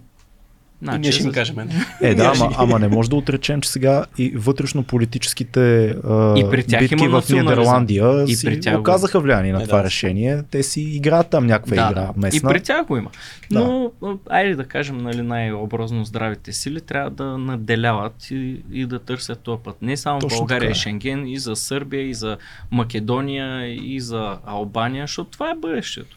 Даже тя по един много странен начин мечтата на а, такъв най-крайния патриот, нали, България на три морета, всъщност в Европа е България на всички морета. България в Шенген значи работиш, живееш където искаш. Да. И отиваш, купуваш си имот В Гърция забиваш си в двора едно българско знаме и си на Бяло море. И България е там. И България е там. Да. Да. не, че Северна Гърция вече масово. Та си е България си е там вече. Да. нали, няма българи, туристи. Ама вижте все пак, нали, какво нещо е границата, чакане 4, 5, 6 Да. часа. Гърция би спечелила страшно много туризъм от това. България също би спечелила от отваряне на границите и режима. Тоест, той път е само един. Сега Европа някой- без граници, Да. а, Шенген, присъединяване на Македония, Албания и Сърбия и, и това ще ни гарантира мир. Ама това някой се каже, те сега то Божанков е бати утописта, смята, че не може да има граници, всичко ще е перфектно, никога няма да има конфликти между едни Защото страни. го има и работи. То не, То не, е- вече е доказано. не е фикция. Да, нали, да, то ма, ма, хората си го кажат това нещо. То го сигурност. има рабо... К- какъв е смисъл да. Да. да има граница с Румъния в момента? Няма. Каква е логиката да има граничен контрол, ресурс на тази граница, при положение, че има друга граница, която наистина заслужава внимание, контрол Да. и целият ресурс там. За, за какво пазим румънската граница? Като друга граница, Черно море ли визираш друга граница? Е, имам предвид южната граница Ага, с, южната. с Окей. Турция. Да. Говори преди малко за това окупаване във властта. А пък пак слушах един политолог, за... жалко, че не им помня имената на тия политолози. Ти каза... моля да ги запомниш. Да, да, са- много вече станаха, особено последните, последните две години. Той каза, че ето в момента а, Радев нарочно а, създава политически кризи и а, иска да се окупае властта, да вземе под контрол службите и всъщност да по някакъв начин, ето, баш точно как, както го каза, окупаване във властта. Смяташ, че има някакъв такъв мастер план и има едно такова... Той ще пише на Раде, ще пише да, го- да го пита какво мисли. Да, интересно ми е твоята, твоята гледна точка по въпроса. Ами, нашата конституция, макар че си е доста добра, а, не е предвидила хипотеза, в която служебното правителство някакво крайно изключение ще се превърне в правило. Да. Да. И аз го изпитах на гърба си това, пускам въпрос на министър, той отказва да ми отговори, защото в крайна сметка не съм го избирал аз. Ма и това е парламентарния контрол всъщност. Да. А, после аз упражнявам натиск вече, медийно, скандали. Той казва ми, хубаво, е, ще му ги пратя там тия документи, ама ще изтрия каквото не ми харесва. И си изтрили един бял лист отгоре, сканирали ги и заповяда. И аз няма какво да направя. Да. Защото той е служебен министър, назначен от друг, не от този парламент и да, има някакви пропуски, които се виждат. Не съм фен нали, на тая концепция, отиваме, правим президентска република, О, не, но не, със не. сигурност Не е нашата това. конституция може да бъде променена в тая част за разделение на властите. Един такъв работещ механизъм горе-долу е а, създаден в Конституционния съд. Различни квоти, които се избират по различно време. Окей. Тоест там не може да съвпадне състава на Конституционния съд да е избран изцяло от парламента, изцяло от президента и то по едно и също време, което съвпада с мандата на едно правителство. А, тоест такъв модел на различни квоти, избрани по различно време, примерно за ВСС. Парламента избира квота. Трябва да има тая квота, да не се капсулира съдебната система. Но какъв е смисъл да избираме същата квота, същите магистрати, М. които си остават после прокурори, съди, а, парламента трябва да избира друг тип квота. Адвокати, преподаватели, академична общност, неправителствен сектор, за да праща различен тип хора. Това иска промяна в Конституцията. Такава промяна трябва, но за да стигнем до нея, трябва да сме много внимателни, защото едно велико народно събрание може да направи всичко. Мгм. Буквално всичко Да. с държавата. Тоест трябва да знаем с какво влизаме, какво е общественото настроение, но а, да имаме ясно съзнание, че такъв дебат обществото трябва да озрее, защото подобрения трябва да се направят в Конституцията. Ти- Нали, ако, не, ако не е изцяло нова конституция, то много може да бъде направено, защото има системни проблеми. На там ли води тази цялата политическа криза? Към някаква промяна в Тя модела? политическата криза показва за мен проблем вътре в обществото, М. то се излъчва представителите, не могат да постигнат съгласие. Истината е, че то обществото не може да постигне базово съгласие Да. а, по основни теми, даже не може да формира национални теми от национален интерес, дали е Шенген, Мгм. еврозона, съдебна реформа, то в обществото, нали, много хора казват в България и сега върви това, еми то корупция има навсякъде.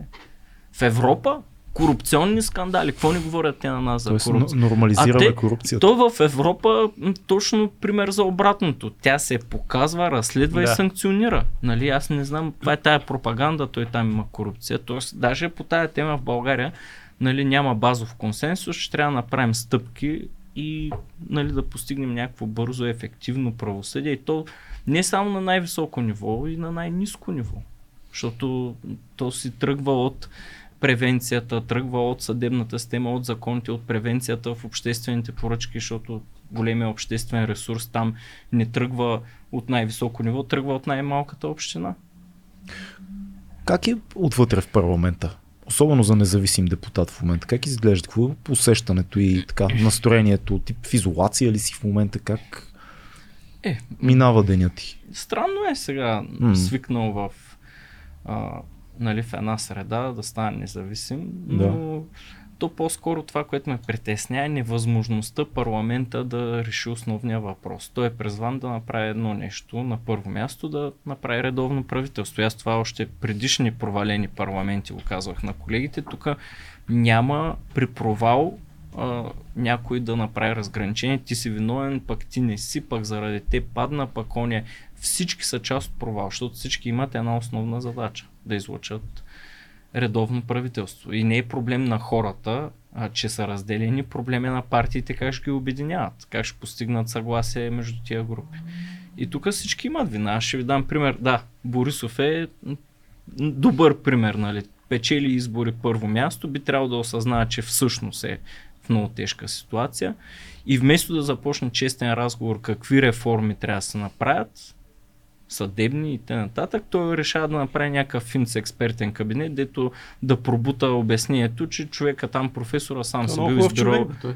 Той си бил Той сам избирал Да, да, да, министрите човек. и всички трябва да се направят на глупаци. има да ли вярват. един човек в България, който Обаче- да повярва на тая история цяло? Ми няма, обаче Няма. вижте един пример от нашето правителство. А, когато ГЕРБ управляваха, аз бях опозиция, опозицията имаше три комисии. Бяхме абсолютно възмутени как може втората сила с 960 хиляди гласа да има три комисии. То не е честно. След това управляваме в кабинета Кирил Петков, ГЕРБ са втора политическа сила, имаха нула комисии. Нали?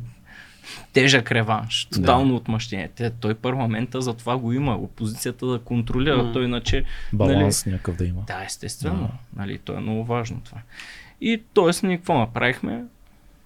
Герб на квадрат с а, комисиите, което няма как да е правилно. Естествено, то, това ражда и още много други проблеми.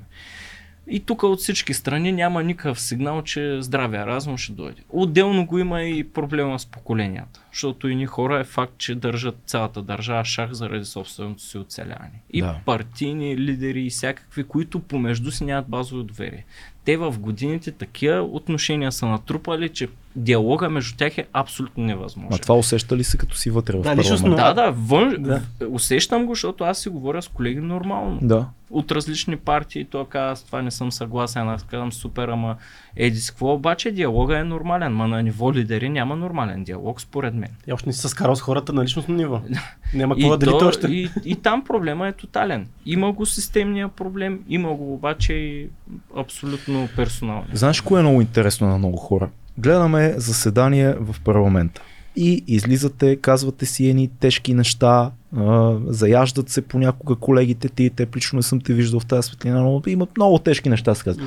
И след това 5 минути по-късно гледаме някакъв репортаж, в който същите тия хора в лоето си говорят и се хилят и се усмихват и така. Малко някакси хората имат усещането за някакъв театър, който се А, случва и после всичко е окей. Не, има хора пък, които са наобратно. Приемат го толкова лично, М. нали, кажеш нещо от трибуна, той го изживява нали, като лична обида. Има и хора, които ползват лични аргументи Мгм. в Да, дебата. чували сме. Факт. Има ги едните и другите. Според мен, каквото и да става в зала, какъвто и да е спора, нали, трябва да има над нас някакви цели. То, Но, тук имаше и в моя казус го има това, защото колегите казват, то си има решения на партията, те са такива и такива. Обаче си има и конституция и тя е доста конкретна в случая. Нали, народният представител се води от разбиранията си, съвестта си и конституцията и законите на страната. Устава партийния и партийните решения не фигурират в конституционната уредба. Ако най-банално погледнеш клетвата ти, тя е лична За- клетва, не е политическа. за, затова и аз да, съм изключен от групата. Нали? Аз Да. съм си народен представител, няма нещо драматично в това. Ти си депутат ренегат в момента, разбираш ли? Но А, но от друга страна не може при всяка една тема нали, ти да си абсолютно в синхрон с а, Ма то ние тук, нашия екип не е в синхрон по, по една тема Ми, много често. не е Представям си в А голяма... пък не вземе решение за... Представяш се, взимахме. Добре, а защо стана депутат? Как, откъде идва това решение? Защото ти си сравнително млад човек, който вече доста години се занимава и имаш някакъв път, който си извървял. Ти си честен. Поне на мен това, Две- което ми се вижда в момента е, че си 2000 честен. Как ставаш депутат? 10-11 година или 12-та. Ма Ти тогава А, си на... Ти си на аз тогава 20 съм няколко студент. На 22. Студент Да. по право. Да, И отделно от това се занимавам с а, рециклиране на отпадъци. така.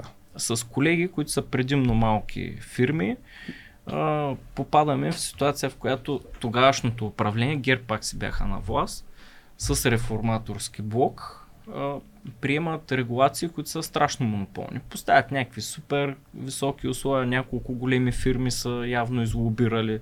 Затова и всички малки са зад борда. И казвам хора, ние по някакъв начин трябва да дадем отпор М. на това, ама ние сме толкова малки, че поединично нали, нямаме теоретичен шанс. Ние да се съберем, може би нямаме шанс, ама а, събрахме се тогава протести, държавни граници, затваряме. Много време продължи това, много дълъг Това процес. каква, колко голяма група е това от а, а, хора? м, към 200 фирми. Малки. Те след това много капаха, нали? Много Да. намаляха. Днес сме към 39-40 фирми. Мгм. Но пък хора, които наистина са много качествени. Аз съм още председател на тази браншова организация и тогава, нали, която създадохме. И по този път той накрая въпроса стига до политика. Кога мога, да- Комисия, мога да решиш нещо? събрание. Да. То тогава а, датира една история, дето жълти медии много я въртят, че съм бил член на ДСБ. Аз не съм бил на член на ДСБ Кажи си го, че не си бил тук да го Но знаем. тогава те правиха, а, хората, които поддържаха нашите искания, а, бяха БСП, част от реформаторския блок, не целия, вносители на самите предложения станаха част от реформаторския блок. Ама това не е ли дясна битка, заради И- която почваш? е, Чакай, Не, не, това е битка, Защото която... малкия бизнес, нали? Да, да, Нашата да. битка накрая стигна до зала, а пък а, предпочитанията реформаторски блок, част от него да внесе предложенията бяха заради това, че са по-близо до управлението, по-голям шанс имат нали, за успех. По-късно те правят някаква среща на тема съдебна реформа. Аз отивам, представител съм на работодателска организация. Много говорих за това как влияе на климата, на инвестиционния климат, въобще на държавата, съдебната система. И те тия проблеми се тежат до днес. И валят ги тия снимки. Нали, той бил такъв и онакъв, но това, са, това ми е първият досек а, до политиката. По-късно, когато ми предложиха, аз в първия момент не знаех как функционира това да си гражданска квота, да направиш преференции, може ли, не може ли да ги направиш. Аз съм непознато лице Да. в политическите среди. Се оказа обаче доста успешно, добър екип, добра кампания, добър резултат направихме тогава. Кои са твоите хора? Кои са твоите избиратели? Хората зад теб, хората, които представяш като не народен мога да кажа, че представител. са някаква нали, хомогенна Да, е, да, но смес. Много, сигурно са много различни хората. Сигурно има такива, които са нали, крайни русофили, са разочаровани. Сега има пък много хора, които са много очаровани. Има и такива, дето казват, гласувал съм за теб, въпреки че си а, нали, в листата на БСП или такива, които казват много си готина, ама си от БСП. Има и такива, които пък са гласували само защото съм в листата Да. на БСП. да. Така че различни са, ама аз а, не съм променял нещо. Какъвто Мгм. съм си бил преди 7 години, така се карам и в момента. Даже м, колегите, които, защото моята група ме призова да напусна. Освен, нали, че съм изключен, те казват, редно е да напусне, защото той е влязал с листа на БСП. Парламента, генерално. Ими да, Да. аз не смятам, че съм скрил нещо в избори. Пак се връщам на една история и за Украина, и за изборния кодекс. Винаги съм си казал какво мисля. В един момент, защото аз съм даже на, прекалявам на моменти в а, събранието, че съм твърде остър, нали? Обичам а, битката в зала, но със сигурност съм пообидил доста колеги да. в, в това. Прекалял съм на моменти. Това някога е било от полза, много го е харесвала групата. В един момент обаче, като идват тия теми с изборния кодекс и всичко, там вече не им харесва, защото това е същото, ама той е пътен на тяхната тях глава. насочено, Да, да, Да, нали, ама аз съм си същия. Ти изглеждаш много емоционален. Как се, как, така като се качиш на тази трибунка, събираш себе си и се държиш? Не, е, тук трябва да кажа, че съм много благодарен на колегите си. С които съм работил преди години, защото е имало много какво да науча. М.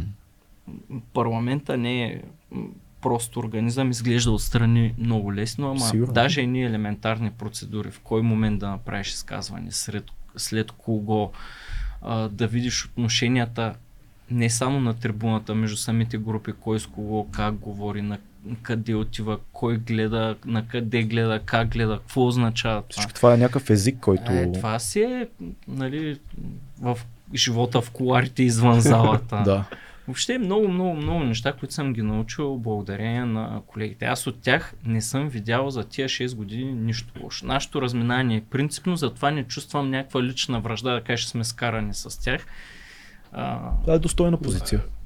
Страшно много съм. Ходил съм на училище за политика, къде партиите... Училище за политика? Ами, Дими Паница, които всички партии НПО-та си пращат някакви представители. Аз като представител на парламентарната група на БСП съм бил, пътувал съм много, на обучения съм ходил и съм страшно благодарен. Те се казва, те са изградили голям процент от това, което знам и мога в момента. Виждаш ли някакъв пламък в е, тези хора на 21 години, когато ти си започнал реално с политиката по някакъв начин, да решават проблемите чрез политиката. Защото в момента виждаме младите хора на 20, 25, 30, че решават проблемите чрез бизнеса. Ние ще станем успешни хора, от нататък ние ще решим проблемите, но не виждам една такава група от млади хора, които решават проблемите чрез, по този начин, чрез политиката. Смяташ то че не е малко. вълна? Те пък намират някакви други реални Смяташ, че е възможно да излезе някаква вълна от млади хора, която не, влезе не в трябва да политиката се влезе? подценя и това хората, които създават компании, Мгм. стартъпи, създават бизнес, защото в политиката има много хора, които не създават никакъв реален продукт и Да. добавена стойност, но пък са унищожили доста добавена стойност и реален продукт. Има хора от бизнеса, които са задържали много хора да останат в България. Да. Има хора в политиката, които са изгонили много хора от България. Така че, ако има млади хора, които се търсят а, възможността да работят за общността си в бизнеса и не искат в политиката, си е абсолютно легитимно, стига силата им. Но да е там. тенденция ли е това, вместо да се занимават по някакъв начин с политика? По-скоро с бизнес, отколкото с политика. Еми, не виждам пламък аз. Нормално е Да. това състояние. То първо състоянието е нормално. След 12 години еднолично управление да има такива сътресения, даже до някъде е здравословен процес и е нормално, когато виждат това, което става, нали, да кажат сега стоя на страни. Да. А, ще, е- а тази политическа криза ще създаде ли нова политическа класа? Защото това е винаги оптималното нещо, което е. То не се ли случва вече лека по? Надявам се да. Тя, старата политическа класа на база опита си усеща ситуацията и затова някакви безумни идеи летят. НДСВ възкръсва.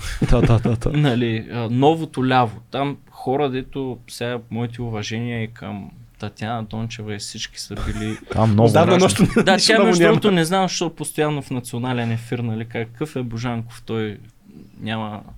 А, какъв е като юрист, колко опит има. Сега аз какво да я кажа, аз може да не, може да съм юрист по образование, имам и практика, защото съм работил като Мгм. юрист консулт, ма какво да обяснявам на Татьяна Дончева, че примерно пък а, в рециклирането и управлението на отпадъци има сигурно 10 човека в държавата, които знаят толкова много за това. А пак там тя сигурно е кръгла. Но, М. нали, ма не влизам в такъв спор. Тя е била много години политика, аз съм бил най- Шест мандата. Не само 6 мандата. е. Не, Страшно много много време. дълго. Да. много Но дълго. няма някак си усещане, когато човек трябва да почне да се гледа внуците или да направи нещо М. друго, или да хване нещо друго, в което е полезен, или да почне да учи други хора, или да участва по някакъв друг продуктивен начин в процеса, отколкото да драпа, защото тя е била в 700 хиляди коалиции с всеки, само и само да влезе обратно Да. вътре. Не го разбирам това. А, Да, ама то е някакъв кръг Аз затова не се изстрахувам на тия избори да остана и извън. Защото има хиляди неща, които човек може и Да. трябва да прави и хиляди плюсове. Тя цената е много тежка, която се плаща. Затова в личен план. Семейството ти на едно място, ти на друго, Да. децата ти растат, ти ги виждаш три дни в седмицата, два дни, някой път цяла седмица, месец. Но ги- не си, не си на всяка цена в не политиката. ги виждаш, него- но за много хора пък е обяснимо, що, защото те не, нямат нищо извън М. това. Няма Нищо. на какво да стъпат, ако излезат извън политика. Тотално няма на какво. да В смисъл като кариера имаш предвид. Абсолютно. И като А, експертиза. Аз мисля, че има и Отделно друго. политиката е перфектна среда човек да си избива комплексите, защото Да, там имаш вероятно е така, да. Нали, трибуна, това го губиш секундата, в която излезеш. А и не само имаш, е, вероятно след дълги години се развива един кръг от обвързаности. И всичко от Личният ти живот, фирмите, в които по някакъв начин участваш, услугите, които си правил, услугите, които ти дължат, всичко това изгражда живота ти. И ако ти вече не си депутат, това ще рухне под тебе. И ти буквално ставаш никой, Ма Нищо. някой път рухва и ако си депутат. вероятно. да. Добре, Защото аз това обяснявам на много хора, които в момента си общувам колеги, казвам, вижте, много рисково звучи, нали, да, си, да се еманципираш и да се заявиш. Обаче другото може да означава също. Да, това може да означава политическа смърт, нали? Приключваш. Но и другото може да означава приключваш то веки. Нали? Безвъзвратно. имаш предвид да пееш в хора. Да пееш в хора също, Да. Също е за млад човек много голям риск, защото има едни хора, които са на финала и единственият им казус е малко по-дълго да продължи Още този финал. малко, да. Още малко да. Да. Да, продължат нали, по времето. А, А- има хора, които са в началото на матча и аз тех не ги разбирам. Той като нали, някакъв фарон тръгнал към гробницата Да. и нали, по традиция там целият антураж прибират се с него. И аз само не разбирам антуража защо е тръгнал към гробницата. Да. Нали, това питам. Не виждате ли, че посоката генерално води на там? Да. Много, много добре казано. Започваме с въпросите. Има доста въпроси. А, голям интерес към твоето гостуване, аз ти казах. Има по-леки, има и по-хард въпроси. Започвам с Тодор, Тодор Миролесков, който каза провокативен въпрос. А, мисли ли господин Божанков, че в България все още политиката се движи от кръговете на държавна сигурност, в това число в парламента, в президентството и дали Корнелия Нинова е под влияние на тези кръгове? Не мисля. Корнелия си е самостоятелна величина, тя е тежък играч. Сега не знам последните е ходове. Не, до, м- има страшно много качества. Това, което последно нали, се случи с нашата група, не го одобрявам, но пък много дълго време е направила много стоеностни неща. А, Кръговете и ДС кръговете ги има. има ги. Има ги. Те също кръгове свързани с държавна сигурност, все още да. Абсолютно. Аз в началото мислех, че това е мит, никакъв мит. не е. Много, много а, наши набори седят и казват, бе, те са измрели всичките, няма, нали, такова. Не, не е Не, така. не, не. Да. Е как да Хубаво е а, бивш глупости. човек от БСП да каже нещо. Има такова. го, но, но е, и при тях има така, една ерозия, така. М. И, защото по-рано тия кръгове какви романтични истории създаваха. О, да, Монарха, царя, той Да. пристига тук народа, спасява държавата си. Нали, бяха страшно силни. Да. Сценариите бяха изпипани. Сега в момента и те са и при тях явно няма хора. Оцеляват. Защото- Няма работа. Защото и те, и, и те нали, със сигурност, какво, ако има някакво задколисие централизирано, то какво ще иска? България да си освоява плановете, съответно да вървят там оперативни програми, пътища и каквито пари има да се освоят, да се освояват и да има там някакво управление, което бързо, лесно, ясно да договарят с него. Е, че то пет пъти нищо не става, което означава, че и техните планове не се случват. Задколисието в България също е в криза. Това е хубаво. А, Това Факт ми е. харесва. какво- Факт е. И, и ситуацията, в която никой не наделява, Да. Да. нали, предполага, че трябва да се приеме тая реалност. Даже ние в този кабинет Петков, нали, те, при тях, според мен, какъв е проблема, че те не са минали през тая тежка битка, директно от улицата на вълната на народната любов от ка- кабинета служебния, директно управляващия и първа сила.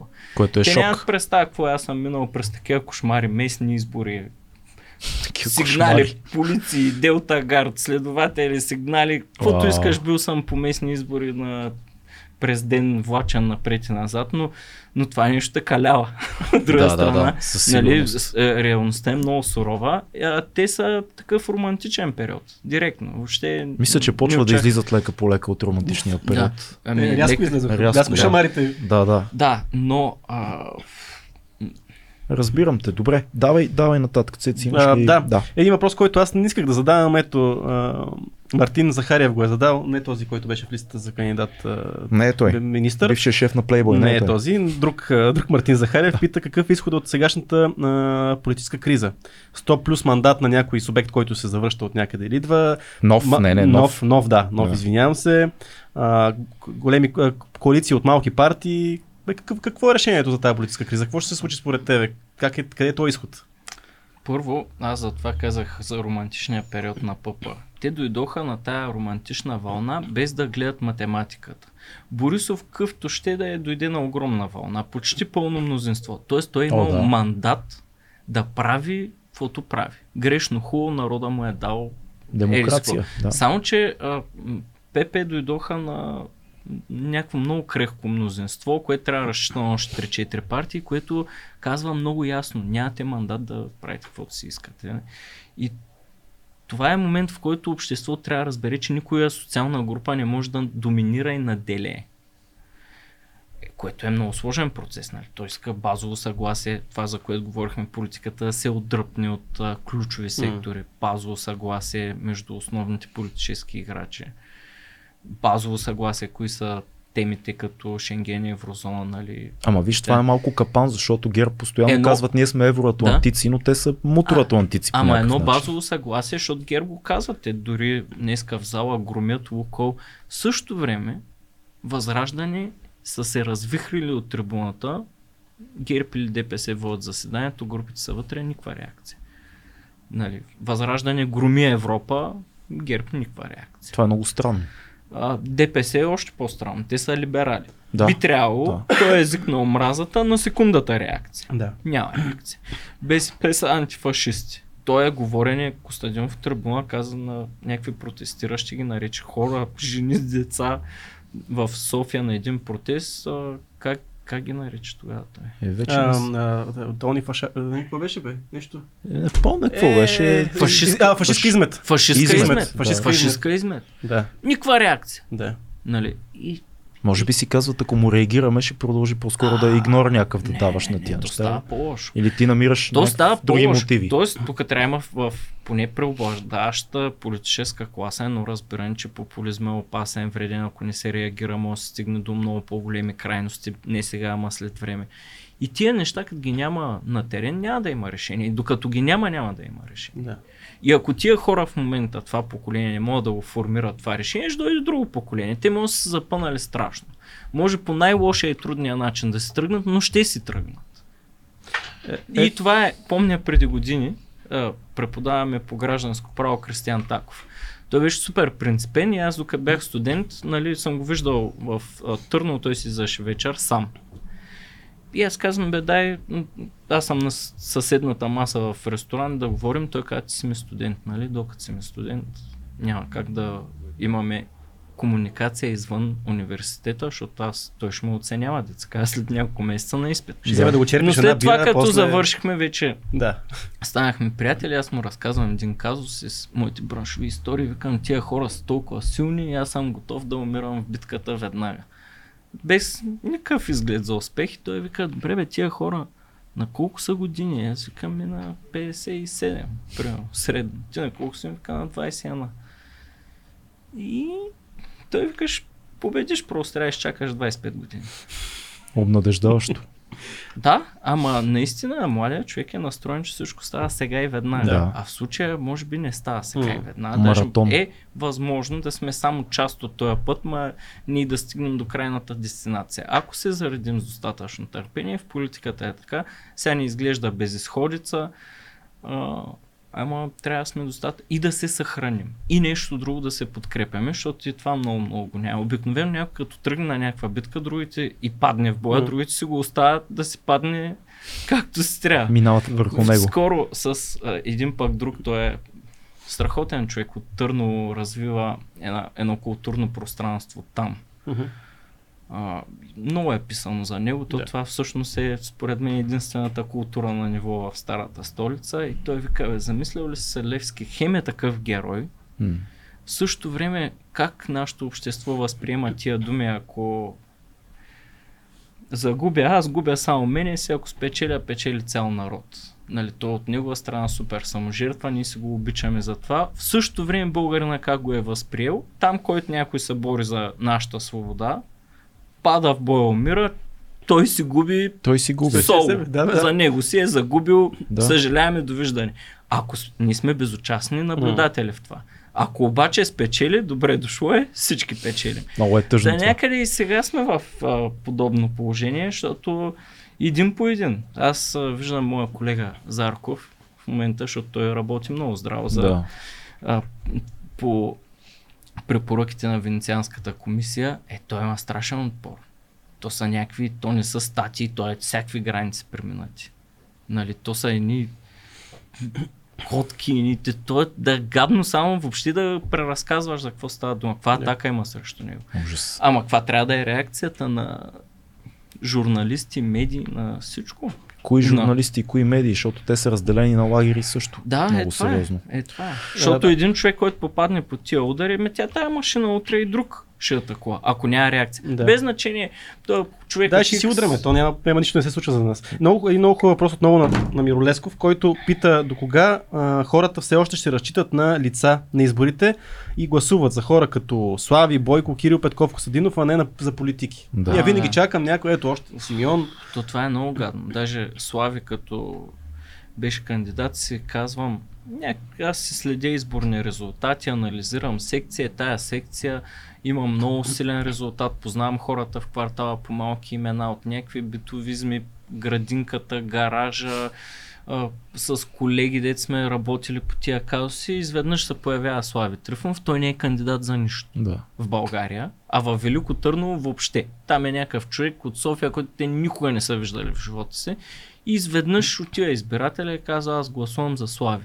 Пам! Слави две към едно. В тая секция, дето аз си я следил Ема толкова това е слави, това е 25 години и всяка вечер Еми, си в е. телевизора. И после избирателя е изненадан, приятел. че е получил представител от областта, който не познава, не е виждал и никога няма да види М. отново, който естествено не живее и не работи, семейството му не е там и по обективни причини е твърде ангажиран М. с областта.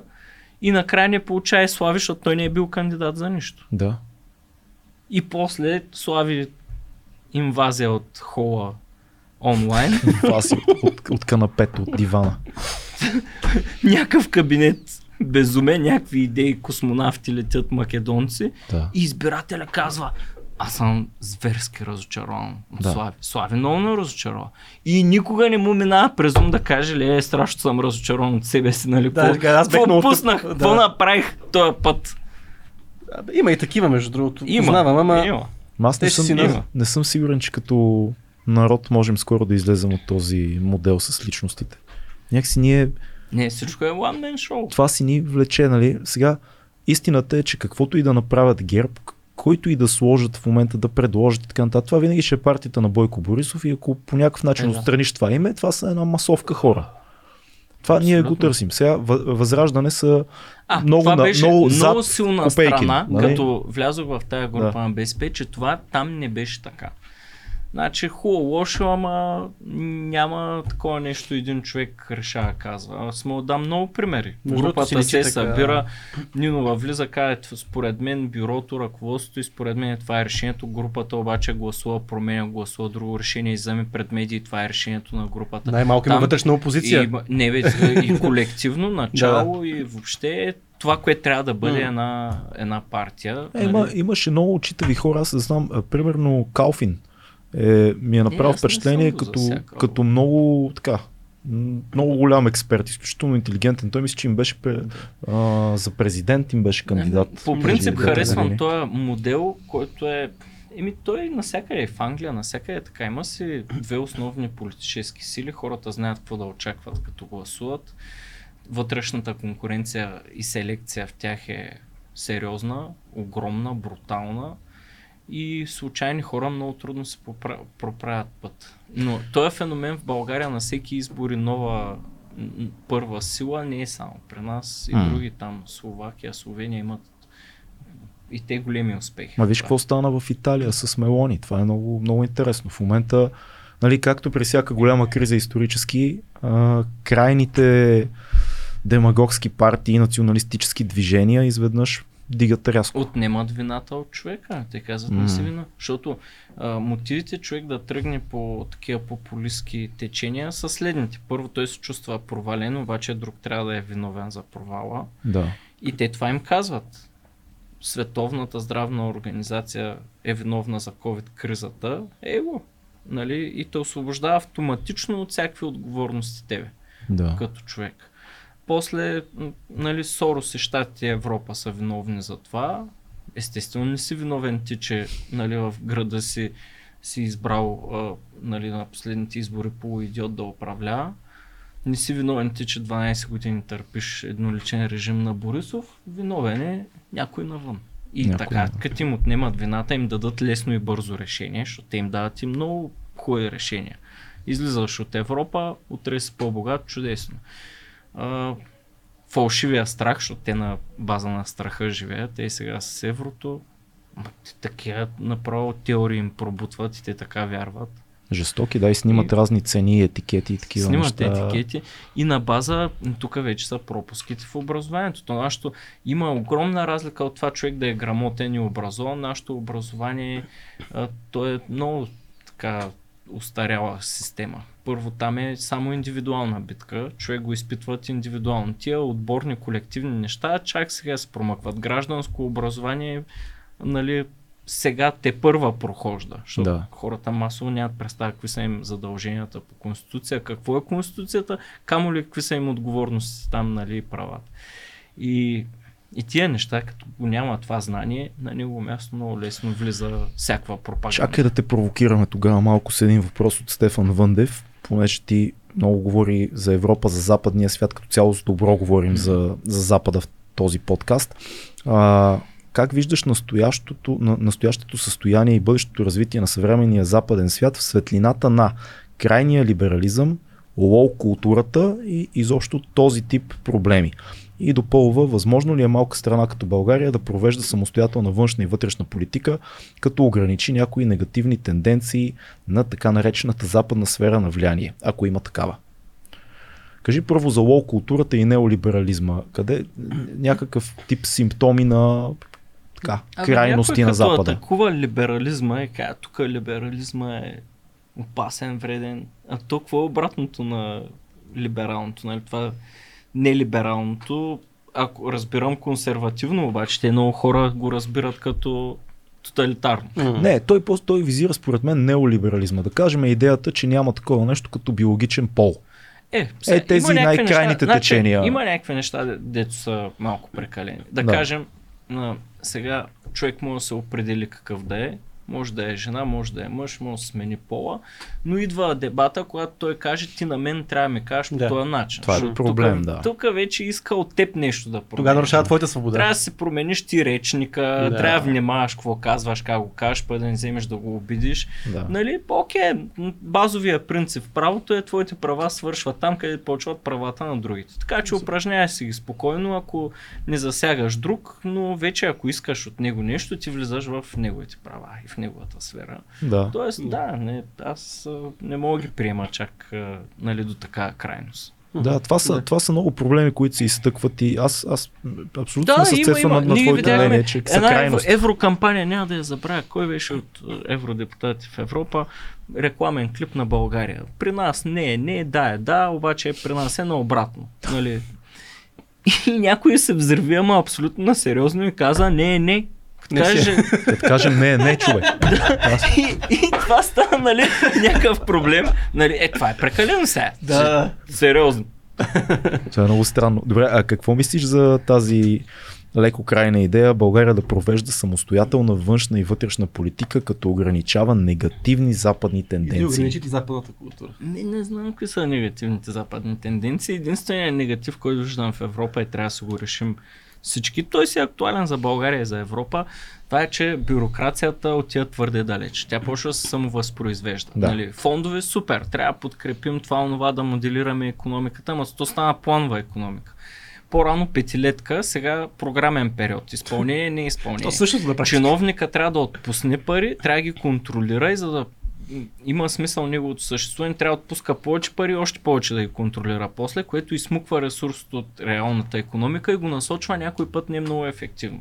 И това почва да излиза извън граници. Тоест Европа трябва по някакъв начин да го държи под контрол това. Защото е... Има няколко въпроса, които обединявам в един. Аз ти го зададох въпроса и сега ще видим дали съм те разбрал. Хората питат защо този човек отива в БСП? Защо, въпреки репутацията на БСП, този готин млад политик е в БСП? Доколкото аз разбрах твоя отговор, това е защото това е естествения а, враг на, на ГЕРБ в този момент. Ме не само, аз си влязох с нали, някакви ясни решения по основни въпроси, които нямам проблем. С ясно съзнание, че по други неща се разминаваме, затова не съм станал член. М. И в крайна сметка един момент, в който пък нещата ескалираха и окей, вече нали, а, непоправими разстройства, такива непреодолими различия, решението е ясно. Непреодолими различия, точно съдебен термин такъв някакъв. Добре, а, ето и един въпрос от Кръстю, който казва... Ама там има, пък трябва да Да. признаем, ама има брутално качествени хора. Това е Значи, хубаво да се казва. Навсякъде има качествени хора. А, според мен. само давам Сигурно и във Възраждане пример. има качествени хора, А, между. Никой не знае. Знам, бърнати се отзад на фана, не съм Просто ги не ги пуска да се изказват. Имаше един, нали, защото БСП, какво БСП, те в съдебната реформа, нали, са там последни, ама Янаки Стоилов, като беше служебен министр на правосъдието, се беше топ служебен министр на правосъдието. Много добър, страшно подготвен. А, Зарков е супер добър министър на правосъдието. Тоест в тема правосъдие, която традиционно някак си нали, се причислява към дясното пространство и демократична България, БСП има двама души, които са ма никак не отстъпват. Зарков е доста силен, това е факт. Ами доста е силен. Mm-hmm. Така че ако почнем да гледаме какви хора са излезли от БСП, какви хора има в БСП, а, какво са правили те, ще видим, че, Да, така е. Добре. че да. Какво мислиш за идеята, че независимите депутати веднъж след като са напуснали дадената парламентарна група, трябва да напуснат парламента, за да не се възползват от ресурса? Да, защото са избрани от някаква листа. Да, даже и, и, и идеята, че Да. стават обект на стават, как, как казват, платени, платени места ли, как се казва? Някой се На мен първата да ми реакция дръпне. даже беше такава. Аз съм имал разговор с колеги, казал съм, че се чувствам не на място, нали, като все едно съм влязал във възраждане, че го обмислям М. като а, Все едно съм влязъл във възраждане силно. Да, проблеми да се трупат постоянно. И когато бях изключен, там нали, в а, прес-съобщението на партията имаше и призив да напусна парламента. И аз казвам в един момент, да, ама това е някакво, нали, напуска, излизай. Добре, ама ако мотива е, че тяхното решение за Украина е еди какво, моето е еди какво, аз съм бил искрен в това. М. Не е било проблем за тях. Ама ако ползваме този критерий за изборния кодекс, че тяхното решение беше едно пък Всички трябва да напуснат. стана, значи по този критерий те трябва да напускат. И тогава получих много подкрепа, аз не само от близкия си кръг, от хора направо Фейсбука ми се взриви. Честно, съобщенията само без брой. Това е, това е страшно много. А има ли обратното? Има ли хейт? А, да, има някакви хора с снимки на Сталин, които ме пожелават мъчителна И да смърт пра... и не, бавна. май, май те пращаха на фронта. Да, и на фронта. Да обаче, види какво е войната. нали, Обаче не е малко. хора. Не е малко. Много публична подкрепа. Да. И аз си казвам, тук имам а, ангажименти, които ще продължа да се изпълнявам. Има много неща, от които съм се ограничавал. Сега съм свободен да ги направя. И виждам смисъл да остана. Особено пък някакви хора ме призоват да изляза, дето не мисля, че имат много право да го кажат. И си казвам, не, не, няма да я бъде тая. Аз А, мисля, че ти И ще докажа, че има смисъл от това. по някакъв начин с а, действието, което предприе, привлече внимание към себе си не е момента да излизаш със сигурност. Защото познавам много наши приятели, които казаха, окей, то пич направи нещо, което не се случва в българската политика, много, много често, даже хич. Дай да видим какво ще последва от това. Дай да видим доколко ще успее да отстои а, тези позиции и дали ще намери мястото си, защото ти, според мен, самият ти не си много наясно на къде можеш да не, поемеш. нямам абсолютно никакво решение. Нали, М. Те някакви упражнения имаше, той отива в дъба, отива в пъпа, няма такова нещо. Не, за много хора най-естественото би било да, да отидеш в ПП, защото са по-левите от нали, останалите Да, партии, да, но вие имате... Не, нямам въобще. Да. Не, а има ли, имало ли е преговори с тебе да дойде Христо Иванов или Асен? Не, и, Василев. единствено те публично са казвали с медийни участия, че съм добре дошъл, което е супер и го оценявам много положително. Имаш опции. И съм благодарен, защото е някакъв, някаква подкрепа, нали, в момент, когато си останал сам, Да, там където си бил, да знаеш, че все пак има хора, които го това оценяват. е супер. А, въпрос от Силвия Каменова. Аз си да го прочета, ще го, ще го обобщя. А, кризата, която в момента се случва в България, парламентарна, економическа и т.н. дали е изкуствено създадена? Дали някой е бутал в тази посока или е така, естествено развитие на обстоятелствата? в, от опит казвам, особено като чета анализатори. И то умни хора, образовани, които с това се занимават. Да. правят анализи, правят добри анализи. И като съм вътре и познавам нещата, е много интересно да ги чета тия анализи. И много често се търси конспирация. Да. Случаите, в които така има, са много малко. Страшно ограничени са. И като чета анализ, нали, как стават нещата, ще ви кажа един пример. В една от грешките, които сме допускали в мандата, имаше някаква процедура, избор на някаква длъжност се сменя, па се сменя и целият закон. Обаче той е новия кандидат, защото е голяма грешка да се правят закони специално за някой, макар че в България си е масова практика. Но новия кандидат, той пък не отговаря и на новия закон ли, изпуснал срокове Да. и слушам трима души от ГЕРБ си говорят в стола. И се опитват да разгадаят Това, конспирация. това винаги е хубава история. Трима души те от си ГЕРБ говорят стола и вика, разгадават вика, конспирация. слушай сега, тук е, те мислят, това сега го правят нарочно, пък те и щани ще се провали избора, пък после какво ще направят. И ние сега като кажем така, те са готови, пък ще кажат, иначе аз минавам с таблата с храната и викам, момчета, от чиста глупост. е». Толкова си може. Да, това е от, от чиста глупост. Весело звучи при вас обаче. Стола, това, онова. Да, ти, те, това нали те прове- поврежда, почваш някакви, нали, насякъде съ- съзираш някакви заговори. Параноясваш леко. Да, много често си казват, абе, той прави еди какво, пак каза еди какво. Ако си направиш труда да отидеш да го питаш човека, обикновено се оказват пълни глупости. Конспирациите са много рядко. Много рядко има замисъл, сценарий, организация има. Има. М. Но като чета анализите, нали, анализаторите, въобще какви неща виждат, а то обикновено каква глупост се оказва. Тоест, на тоест кризата е по-скоро естествено натрупване на световни и локални обстоятелства. И на вечния преход. И на вечния ни пред, да, и на, и на войната, и Да, на е, се. криза, и нашите тук Да, бе, нерешителности. кой от политическите играчи иска пет пъти да отиде на избори и всеки път Да. да. доверието в него да ерозира. Даже първият те загубили 2 милиона вече са на А, колко а пък гласа. и той си изморително да водиш кампания през... Изморително. скъпо. И скъпо, е, скъпо то, да. Тъй нататък. А, И да, и в случая президента, той пък самостоятелна величина, ще кажа, Да. той пък тотално някакъв заговор. Да. Ама като се замислите пък на него, колко му се прави през 3 месеца посред зима, постоянно служебни правителства да търси хора, те гърмят кризи, това няма, онова има, това се дига, това пада. Едва ли, не. Ло, лошо му е вече. Радев само като му видиш лицето, като ги посреща всеки път, видиш как то помрачнява, и помрачнява, изнервя се все повече. Освен в партиите, естествено и в него доверието се ерозира. Всички просто потъват заедно. Аз съм го казвал, ние участваме в собствената си гибел тук. Ако не почнем да вземем да осъзнаем да е проблема, не можеш постоянно да повтаряш едно и също и да чакаш Да. някакъв добър резултат. Добре, дай ни топ 3 приоритета за теб, които трябва да се решат близките две години. Първият топ хипер ултра приоритет в вътрешно държавен план е разделението на власт. Окей. Това е номер едно, което трябва да правим. Външно политически да си дефинираме целите и да постигнем консенсус, който е извън тия цели, трябва да получава някакъв решителен отговор. Мгм. Ако България трябва да бъде член от да влезе в еврозоната, който работи в обратната посока, наистина трябва да се получава сериозен отговор. А, Три каза. Три. Абе, третата е абсолютен битовизъм, трябва да почнем да се понасяме. Защото тук Това е много на това, което виждаш навън. А в първия момент, като даже в Европа не е чак така, но щати са страшно усмихнати. Ама то малко някои хора казват, че малко лицемерно Абе, това. как че е лицемерно и аз като ти имам, нали, всички, ма как си, как ти е деня, ама какво правиш, ма в асансьора, ама добре ли си, човек, какво става с теб? И ти си викаш, е, тия хора са супер лицемерни, всякакво му пука. Но е за предпочитане пред нашата открита враждебност. нали, тук влезеш си съседът ти, той, той, ти му Да. викаш добър ден, той, «А, той ръмжи, бе, Да, човек. Той, влизаш в магазина, касиерката не се гледа ти в очите, нали, там по-бързо да минеш, хвърляш парите, тя е така и сумти нещо да изпрати. Даже И тук, пътя- даже е другата крайност. Тук ако си любезен, започва да се чуди има ти нещо, какво, какво сами Има го нещо, да. има нещо. нещо ще иска, нещо, ме... ще иска. Да. И няма да е хубаво И най няма да е хубаво.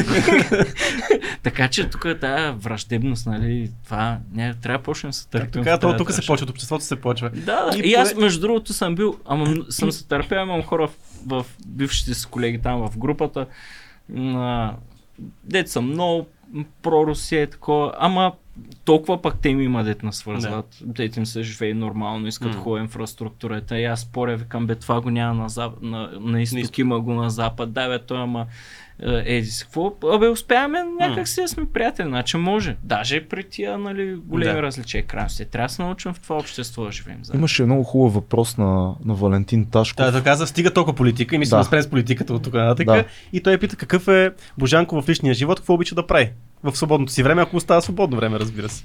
Малко. Малко. То, то това е нали, много изкушаващо сега. Ако приключвам с политиката, си помисля само какви неща мога да правя. А, фотография. Уау. Имам страшно обективи, хубави снимки. Сериозно? А, Това е да. интересно. Как, Да, да, да. Какъв стил снимаш? Как снимаш? Черно-бяло, цветно? И черно-бяло снимам, архитектура, градове, хора, случайни такива снимки. Не обичам композиции, цветя, Мгм. нагласени, портрети, позиращи Мгм. хора, хора, които знаят, че са снимани. А, Дъл, дълги обективи и дебнеш. Дебнеш хора, които да... Имам всякакви обективи. Да. а, фотография, иначе а, хора на Калуянов да карам, имам кола, която съм си така помодифицирал, която си става горе-долу за писта.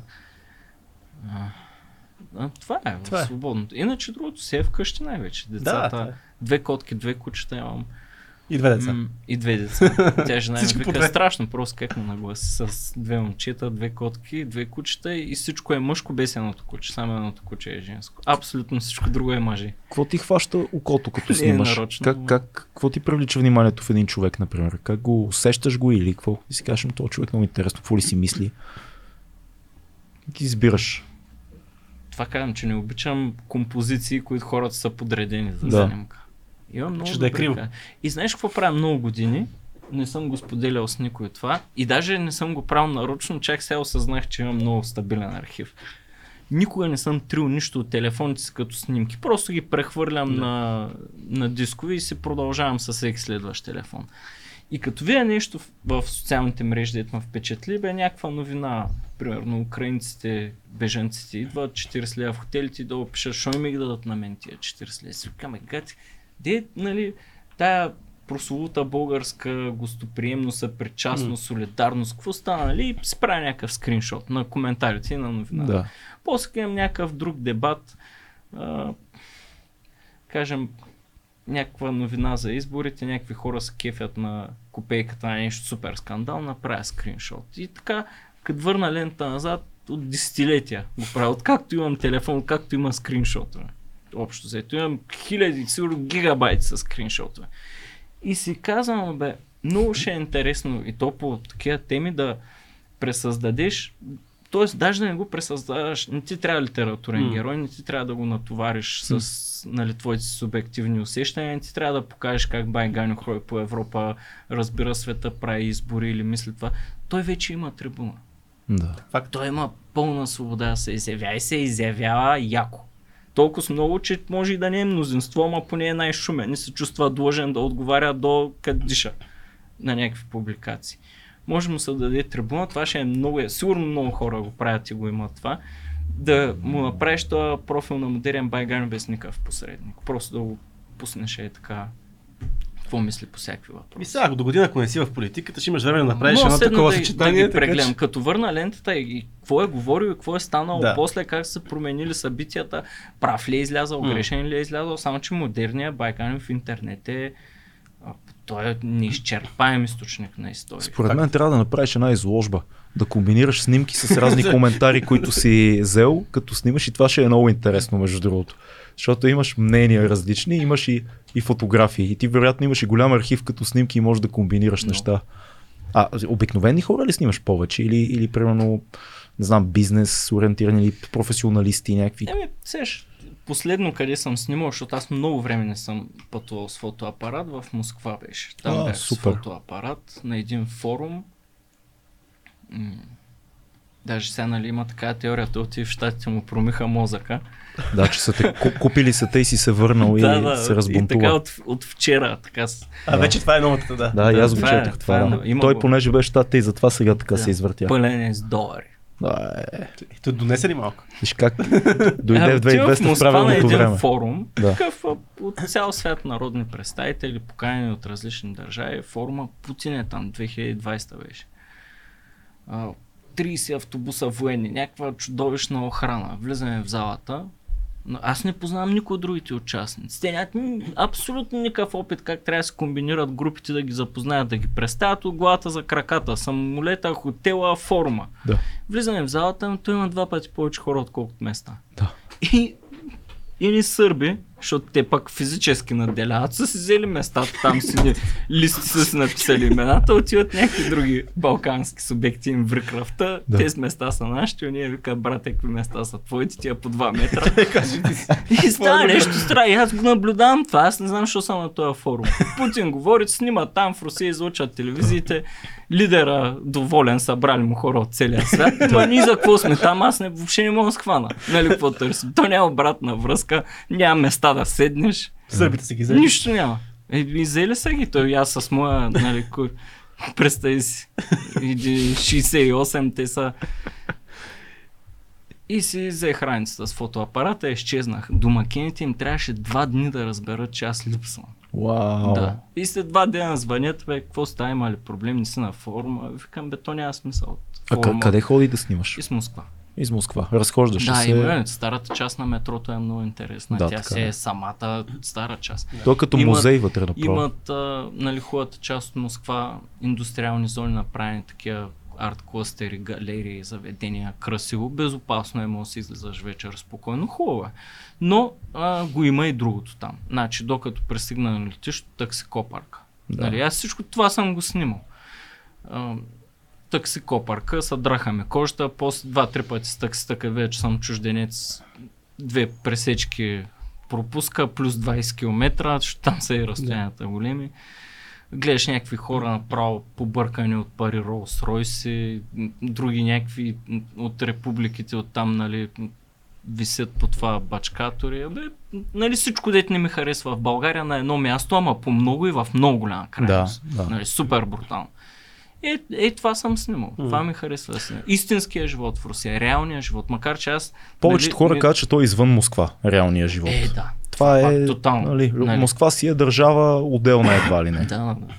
А, едно много странно нещо, аз бях в Москва 2017 година на един в кинофестивал. Той живота извън София не е много... Същото е, София. точно, нали, много мащаб. по-краен мащаб. Но имах много забавен случай. Аз бях януари месец и излизам там от едно студентско общежитие, дето ме бяха настанили и вървя по една улица и вали сняг и е ужасно студено и почти няма никакви хора и в един момент един черен човек минава край мене и ме гледа и ми се хили и ми проговаря на български. Много А как се позна? Ми не знам, явно знаеш, че съм от тая група. Аха, окей. И вика, вие сте, да, аз знам от надвис. И аз викам, «А, виж ти, нали, много странно беше това, да. Имаме една рубрика в края на всеки подкаст, която се казва книга, филм, събитие, в която нашия гост препоръчва на нас и на нашите слушатели една книга, важна за него, едно, един филм и едно събитие. Така че може да е книга, която си чел вчера, може да е нещо, което ти е основополагащо, но това е нашата рубрика за финал Даже на... аз качих едно стори. Така. това, което чета в момента, мога да го покажа. Да, не знам, ние видео излъчваме. Не ви Имаме. излъчваме. А, Излъчваме. излъчваме видео. Слушаме В, видео, в, в. HD. в HD. Да. Да, обаче сторито ми е паднал. Бе, книгата за мен е най-най-най любимата ми книга си остава пътеводител на галактическия стопаджия. О, Супер, супер. супер добра книга е. Страхотна. е. Без паника. Но е важното. Това е на първата страница Да. на пътеводителя, не пише без паника. Да, сега чета Господинов от Вашингтон си взеха една книга подбрани истории на неизвестни автори. Такива Мгм. деца непопулярни, обаче ги намират някакви много малки нишови автори им публикуват в Нью Йорк Таймс статии. Много интересни истории има. Такива кратки истории чета Мгм. в момента. Нищо дълго. Аз имам много лош навик, като почна нещо, стигам до средата и И хващаш нещо друго. хващам нещо Да, друго. това е. Заря... После не го помня, А. като го почна. А Господинов каза какво на Господинов е Те любимото? са също избрани истории. Да, Как- да. да. А, Казанзаки се чета доста. М. О, супер. Да. А, филм? Алекс? Зорбас а... Да. ми е много топ. Да. Един филм ни Алекси препоръчаш? Зорбас е супер, между другото. Аз слушах това лято като аудиокнига. Еми, филм, то сега, нали да кажа едно време какво беше пак сега, сега не е филми, ама има някакъв период Има, страшно има продуктивен, то не е само за филмите. Аз помня 90-те, нали, защото сме пораснали, то беше като кълбойски филм, те си биеха хора за норматив, нали, много гадни години бяха. Да. Беше дивотия тук страшна, обаче от гледна точка на това, нали, MTV беше егати канала. Нали, масовата музика беше Prodigy, Depeche Mode, YouTube. Това беше мейнстрима. Мюз, Да, беше, да. Това беше мейнстрима, това Да. слушаха масовите Факт. хора. Кефеха се на щатите, NBA, кой вземе зелена карта, mm. Да. Изведнъж какво стана, човече в мейнстрима, не само в кино, музика, абсолютно. да- Пластмаса. MTV е 13 и бременна. Да. Да, да, Нали, да. това- Само реалитите такива. Е страх, страхотно направо зле станало. Има и хубави филми сега. Европейско кино харесвам. Супер. Айде тия по-стари класически, Форест Гъмп, нали, Шоушенк, те са безспорни, те са вън дебат. По-ново европейско кино има хубаво, 99 франка по на Бек БД книгата. О, страхотен е филм. Хубав филм. А, сега има един... А, е, той ми излезе от главата, май е нещо по-старо. А, най-новия завет. Най-новия завет. Да. Ми... The Brand New Testament се казва и е Господ живее на последния етаж в един апартамент в Брюксел, е супер гадняр.